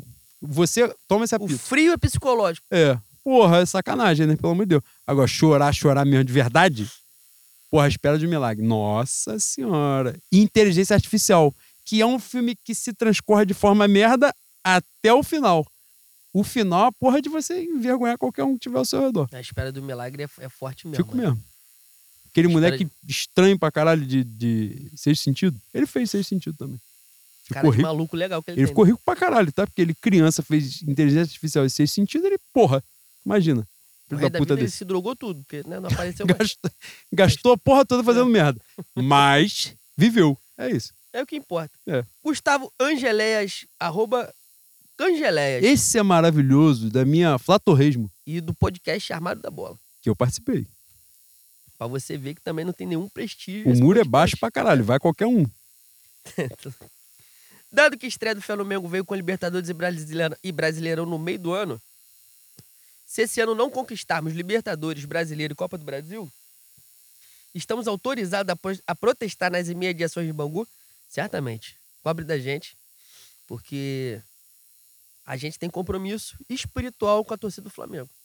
O animal da sorte vai continuar sendo o boi. Caralho, frase forte que eu acabei de falar, né? Foi, foi. E foi sem gaguejar. Pois Você é, foi, foi natural. foi, foi bem. Pedro, arroba Pedro Dron. Pedro Ah. Dom? Dron, cara. Ah, Amados bois, tudo bem? Tudo bem. Tudo bem. Com a iminente tríplice coroa, quais times ficam com o troféu The Voice nas competições? Apostas para o assunto fair play financeiro voltar às pautas esportivas? Muito obrigado pelo fé no Mengo e que a fé na mulambada seja maior ainda. Deus quiser, que os anjos digam amém. e os Exus digam Laruí. É isso. Por partes, sobre troféu The Voice. Cara, isso aí já é uma estratégia, né? Que vai sendo. Hoje meu flow alternativo falou, foi além. Que normalmente a gente fala assim, ah, não dá na bola, sobrou isso pros caras. Mas ele foi além. Ele foi no, no aspecto apenas da torcida, que é gênio, né? Gênio, meu Emanuel. Falou, já não tem tamanho. Que não tem, né? Nenhuma torcida tem o tamanho do Flamengo. Aí, os caras também não têm presença. Que também não ocupa a porra do, do, do estádio, né? Você vê meu Botafogo de futebol regata, que sabe que é uma mentira, sabe que essa liderança é uma farsa, sabe que ela vai acabar a qualquer momento. Ou seja, era o momento de você curtir ela intensamente, pô. Sabe que vai acabar a qualquer momento, então vive essa porra. A hora é essa. Aí os caras vão, Botafogo e Fortaleza. 19 mil pessoas no estádio. Tem que acabar, pô. Essa porra tem que virar bloco. Desfilar no engenho de dentro, desfilar beirando a linha do trem. Porra, pelo amor de Deus. Você tá. Dá vontade de chegar pra conversar? Vamos dialogar aqui de forma séria. Tu acha que chegar na 16 rodada vocês estão no mesmo lugar? Vocês acham que vão estar aí? Aí, 16, o campeonato tem 38. Chegar rodada 16, vocês vão estar aí. Então vive essa porra, vai, caralho. Ah, o ingresso tá 100 reais. Falei, não, gasta tudo, porque depois vai ser 5 reais. Depois vai ser barato. No final do ano vai ser barato. Pode ficar tranquilo. Chegar na 30 rodada, boi, já, já é aquela porra assim. Compra 3, pague 2 e leve 5 ingressos, entendeu? Já vai ser pra entupir aquela merda, porque já vai estar em oitavo, já vai ser pra qualquer jeito. Então, agonia, né? Aí ontem Grêmio fazendo graça, aí. Só que nada se sustenta, né? Torcendo o Fluminense, então, que, que ficou. O Fluminense está tentando de uma forma ser uma coisa que ele não é, é uma forma angustiante. Ele foi trucidado nos dois jogos da Copa do Brasil em campo e na arquibancada, né? Foi massacre. massa... Eles foram massacrados na arquibancada no jogo que eles fizeram aquela piranhagem de vender ingresso para torcida do Flamengo depois de duas semanas vendendo para do Fluminense, né? Que eles conseguiram, com duas semanas só para eles, não esgotar os ingressos. Que é um time merda, né? Um clube, a existência completamente desprezível. E aí, qual foi a outra pergunta? Fair play financeiro voltar às pautas esportivas. Já voltou. com a fala do Renato Portaluppi, mais uma vez, que coincidentemente, quando treinava o Flamengo, não falou sobre isso. Falou que aí o importante não era o orçamento, o importante era o jogador. Aí ele foi e perdeu pra porra do Alberto Valentim no Maracanã, 3 a 0 Isso aí é bom. Língua é bom com batata. O que eu tinha pra falar aqui, a legislação, infelizmente, me proíbe, me censura. O que Renato Gaúcho merece. E o Código Penal também. Infelizmente. Sou eu? Vai você. Osiana, CRF 14. Arroba Osiana. A pergunta é simples, estimados bovinos. Diante do São Paulismo que vem se instalando no nosso amado Mengudo, seremos ou não seremos? Pô, já somos. Obviamente Inevitável. seremos, obviamente. Matheus Borges Ventura. Arroba Canalha. MB Ventura 13. Meu enredos da Tuiuti em Cara, 2016 ele meteu uma crase em em. Tá falando do Tcheco. é francês. E 2023. A Tuiuti citou boi dois anos? Fantástica a minha Tuiuti. Aparentemente ele foi o carnavalesco. A gente tem que botar a não- não bandeira da. Tuiuti aqui, então, É. porra. Já que o podcast virou SAF, ah, eu queria muito, caralho. O Juan também acha que a nossa querida Estrela Guia tem que virar SAF. Ah, Já é, né? Cara, tem que virar museu, né? SAF isso. é. SAF SAF seria um, uma- um sinal de continuidade, né? Exatamente. museu cara. é fim. Museu é, acabar com Continuidade saudade. com o quê? Continuidade com o trabalho, o projeto do nosso É, avô. fala assim, o que que vamos fazer no próximo ano? Fala, no próximo ano nós não vamos fazer nada, nós vamos vender Né? caneca, Próximo vamos ano a vender gente vai bandeira. botar aqui uma maravilhosa pipoca mista. É, vamos vender bandeira. Salgada por baixo, doce por cima, um leite condensado arregado pra geral. E faz assim, concurso. Qual você acha que é o maior samba da história? E houve desde que foi fundada Não, até não, hoje é, pra va- poder... vamos, Nós vamos raspar o tacho. É, pô, é isso, entendeu? Esse é importante. E quem vence o, prê- o prêmio Kengo de Moringa do nosso elenco? O Wesley ou o Matheus Gonçalves? Cara, é uma comparação difícil. Não, não. Porque Ma- a gente fala do Wesley megamente, mas a cabeça do Matheus Gonçalves, ela é desproporcional. Porque ele tem um corpo menor do que o do Wesley. E é um- uma puta cabeça. É mini crack, tá? É foda, é foda. É papo de mini crack. Ele é foda Eu mesmo. acho que nessa aí o meu querido Matheus Eu acho que dá Gonçalves- Matheus Gonçalves. Claro que dá. E, e o Matheus Gonçalves é gênio. Então, ou seja, aquela quantidade de cabeça dele tem realmente pensamento e raciocínio rolando. É, cara, é porque ele joga bola, né? Se ele jogasse xadrez, ele já seria campeão do mundo. Quantidade de informação e jogada que passa pela cabeça dele ali em, porra, dois segundos é fantástico. É pô. papo de mentalista. Pô. É, e também já pode, Sherlock. também já pode ser astronauta que ele já tá com metade da roupa.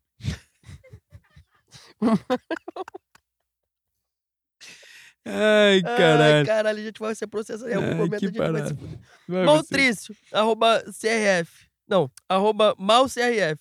Bois, Haaland será o primeiro desafiante à altura do Fabrício.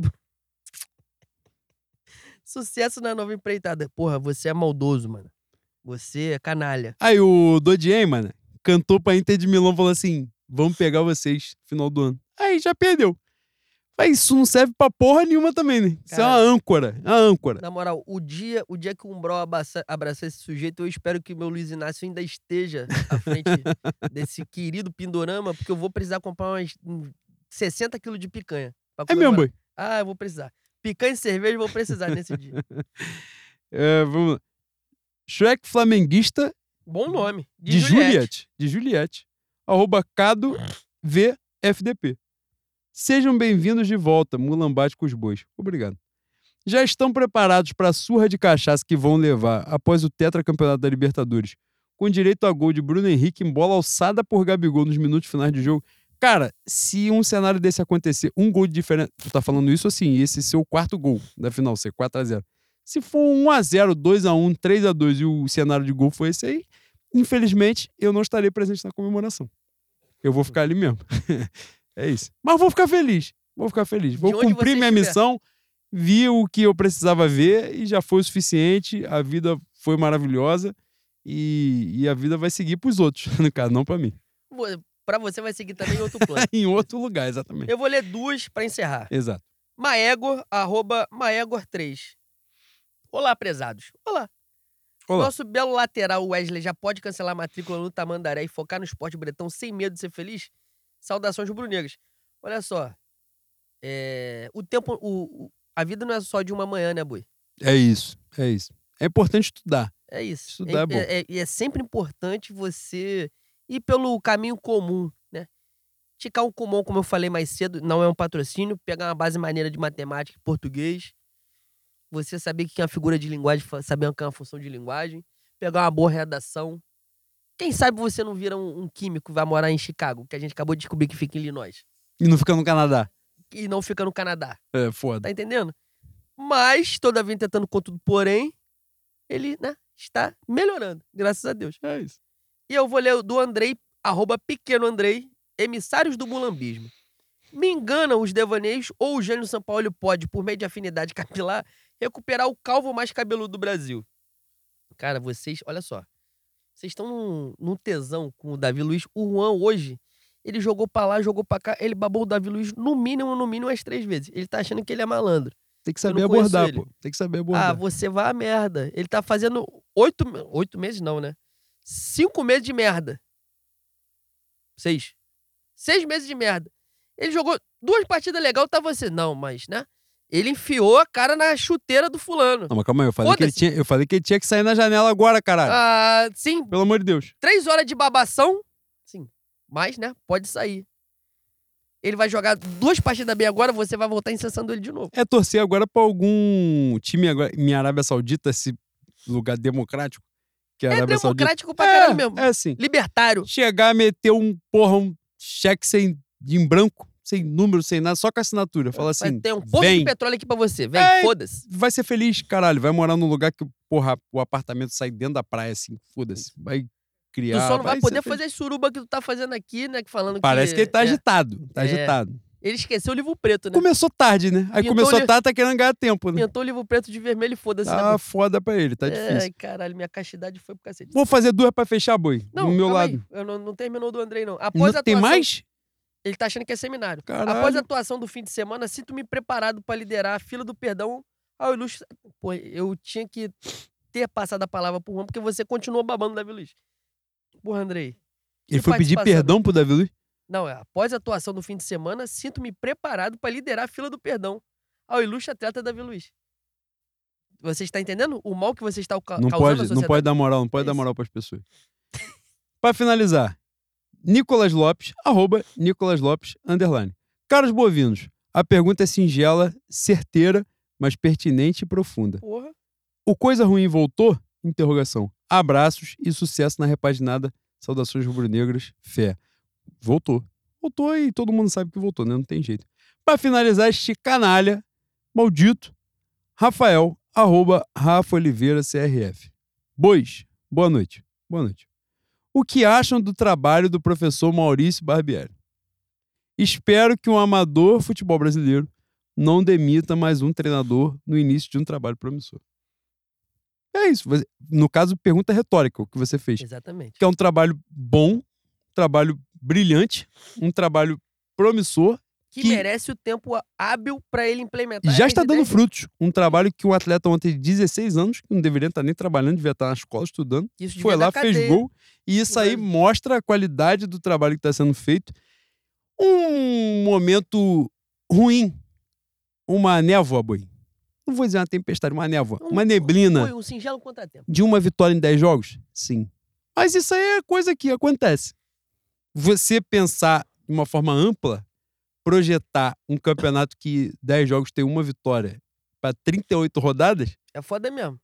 entendeu? Pode melhorar. Boi, às vezes o acaso não protege, mas depois ele volta a proteger. Exatamente. É e outra, você ter isso na sua e é importante pontuar isso. Time grande não cai cinco vezes. Nunca caiu. Cinco Lugar nenhum. vezes não cai. Cinco vezes nunca Time caiu. grande não vai cair. E não vai Então, cair. Tem que apostar, pô. O padrão Pô, existe. É, vendeu, não vendeu à toa. Tem que sustentar. Vendeu, É isso. Tem um projeto ali. tem, tem. E projeto de respeito, né?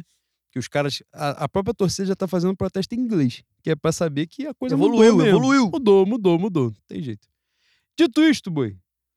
Pra gente fechar. Porra aí, falta pouquinho pra duas horas e meia pra gente fechar bonito. Agradecer a todos vocês que chegaram até agora. Quase duas horas e meia de programa. Foi o primeiro Fé na Mulambada. Agradecer nosso casal Conto Teórico mais uma vez que esteve aqui. Está aqui há duas horas e meia em silêncio, ouvindo. Eles são educados. Eles são educados. Diferente quando vem Ride aqui, fica fazendo barulho pra caralho, abrindo cerveja. cerveja. vai a banheiro, porra, brinca com o cachorro, a zona nesse programa aqui. É, agradecer pelo carinho de vocês. A gente já ultrapassou 180 mil audições nesse período de Fé no Mengo. Então a gente jamais imaginou chegar até aqui. Então, né, é só muito obrigado. Né? Agora, reforçar nesse último pedaço do programa, a gente já está batendo 4 mil seguidores no Twitter, que é mais ou menos a nossa média de, de audição dos programas. Porra, mas o nosso Instagram hoje teve essa vitória hercúlea de chegar a mil seguidores. É isso. Não faz sentido. Vocês que seguem no Twitter, porra, seguem no Instagram também, pelo amor de Deus. Eu gosto quando você vem na base do esporro, não É, porra. Vocês não vivenciaram aqui. Eu vou falar, eu vou falar porque a gente é canal, a gente é amador, então eu vou abrir. Leno estava desesperado que a gente fez uma arte hoje de mil seguidores no Instagram. E do nada a gente tinha mil e quatro seguidores, do nada viraram mil e dois. Aí Leno falou assim: vai descer essa porra, a gente vai ficar mal. E aí, porra, vamos fazer. Então, pelo amor de Deus, vamos até a volta da data FIFA, a gente pegar o Bragabu, passa de, de 1.100 pra lá, né? Pra gente ficar com folga. Eu sou do setor de vai dar merda, né, boi? É o setor do vai importante. dar merda que é importante você prever. O pragmatismo, Exatamente. que às vezes faltou no Saci, que, infelizmente, da Portela É. não. Caralho. Pô, vamos encerrar, pelo amor de Deus. Agora você. Agora Boi, você me programa histórico, Programa dia histórico. histórico. Começamos, né, boi? É isso. Graças a Deus. Vamos fazer algumas alterações ao longo da trajetória no nosso formato. Antes de mais nada, pedir desculpa a vocês que ficaram apreensivos com o possível fim do podcast. Espero que vocês tenham entendido o que aconteceu. É, se não entendeu, eu vou explicar agora. Você já ouviu duas horas e meia dessa porra, você vai ouvir mais um minuto e meio, dois minutos, né? Não custa nada. A gente mudou pra monetizar, né? Pra, e pra gente não ter contato de primeiro gol com o jurídico do Flamengo. O Flamengo acabou com a barraquinha de cheeseburger em São Gonçalo, que tava só sobrevivendo, vendendo x tudo. Imagine o que eles fariam com a gente, que tem. Porra, desde 2019 tem humilhação dia sim, dia também. Então, por isso acabou. Por isso a gente mudou de nome. Pra gente também ter a, a condição de ir pra YouTube, ir pra TikTok. As pessoas pedem muito audiovisual e, assim, tirando do nosso bolso é muito difícil. A gente precisa monetizar, a gente precisa fazer público como a gente começou a fazer hoje. E isso só seria capaz, só seria possível mudando o nome. Foi por isso. Peço desculpa pelo clickbait. Infelizmente, eu venho do- da publicidade e marketing da Simmons. Isso aí está no meu sangue. A publicidade. O marketing agressivo. Um marketing agressivo. É. O marketing tubarão. Peço desculpa, mas vocês, vocês bateram quase 3 mil audições só no Spotify. É isso. Vocês, vocês são canalhas também. É isso. Mas, e dizer também, nisso que você falou do, da possibilidade, né? Quando a gente disse de abrir margem para novas coisas, é porque a gente tem interesse mesmo em trazer convidados exatamente para alguns temas, né? Como a história do Flamengo, né? futebol feminino e uma série de outras vertentes. A gente poder trazer pessoas, convidados gabaritados, capacitados para cá, para contribuir e levar um conteúdo melhor para vocês. E aí sim, né, com o passar do tempo, a gente poder oferecer um conteúdo audiovisual também para vocês, para vocês participarem cada vez mais. Como a gente bate nessa tecla sempre. A gente construiu esse programa, né? Então vocês, tudo que foi surgindo, tudo que tem hoje, foi a contribuição de vocês. A pauta dos ouvintes não era uma ideia nossa, surgiu com do nada com uma participação de vocês. Então vocês contribuem muito. Então, a nossa ideia é exatamente essa. Aos pouquinhos a gente vai mudando, implementando algumas ideias, mas é sempre para oferecer um conteúdo melhor para vocês, né, para que a gente se aproxime do Flamengo. Né? Nos últimos anos, torcida do Flamengo acabou se distanciando muito do clube, apesar do período vencedor, né, por uma série de fatores. Então, aqui é o momento que a gente faz a nossa terapia, a gente se encontra, se conecta, nosso se identifica. E, e é isso. Foi, boi? Finalizado? Coisa linda. Fé no Mengo, Fé no Mengo e fé na mulambada, fé rapaz. na mulambada. Um abraço.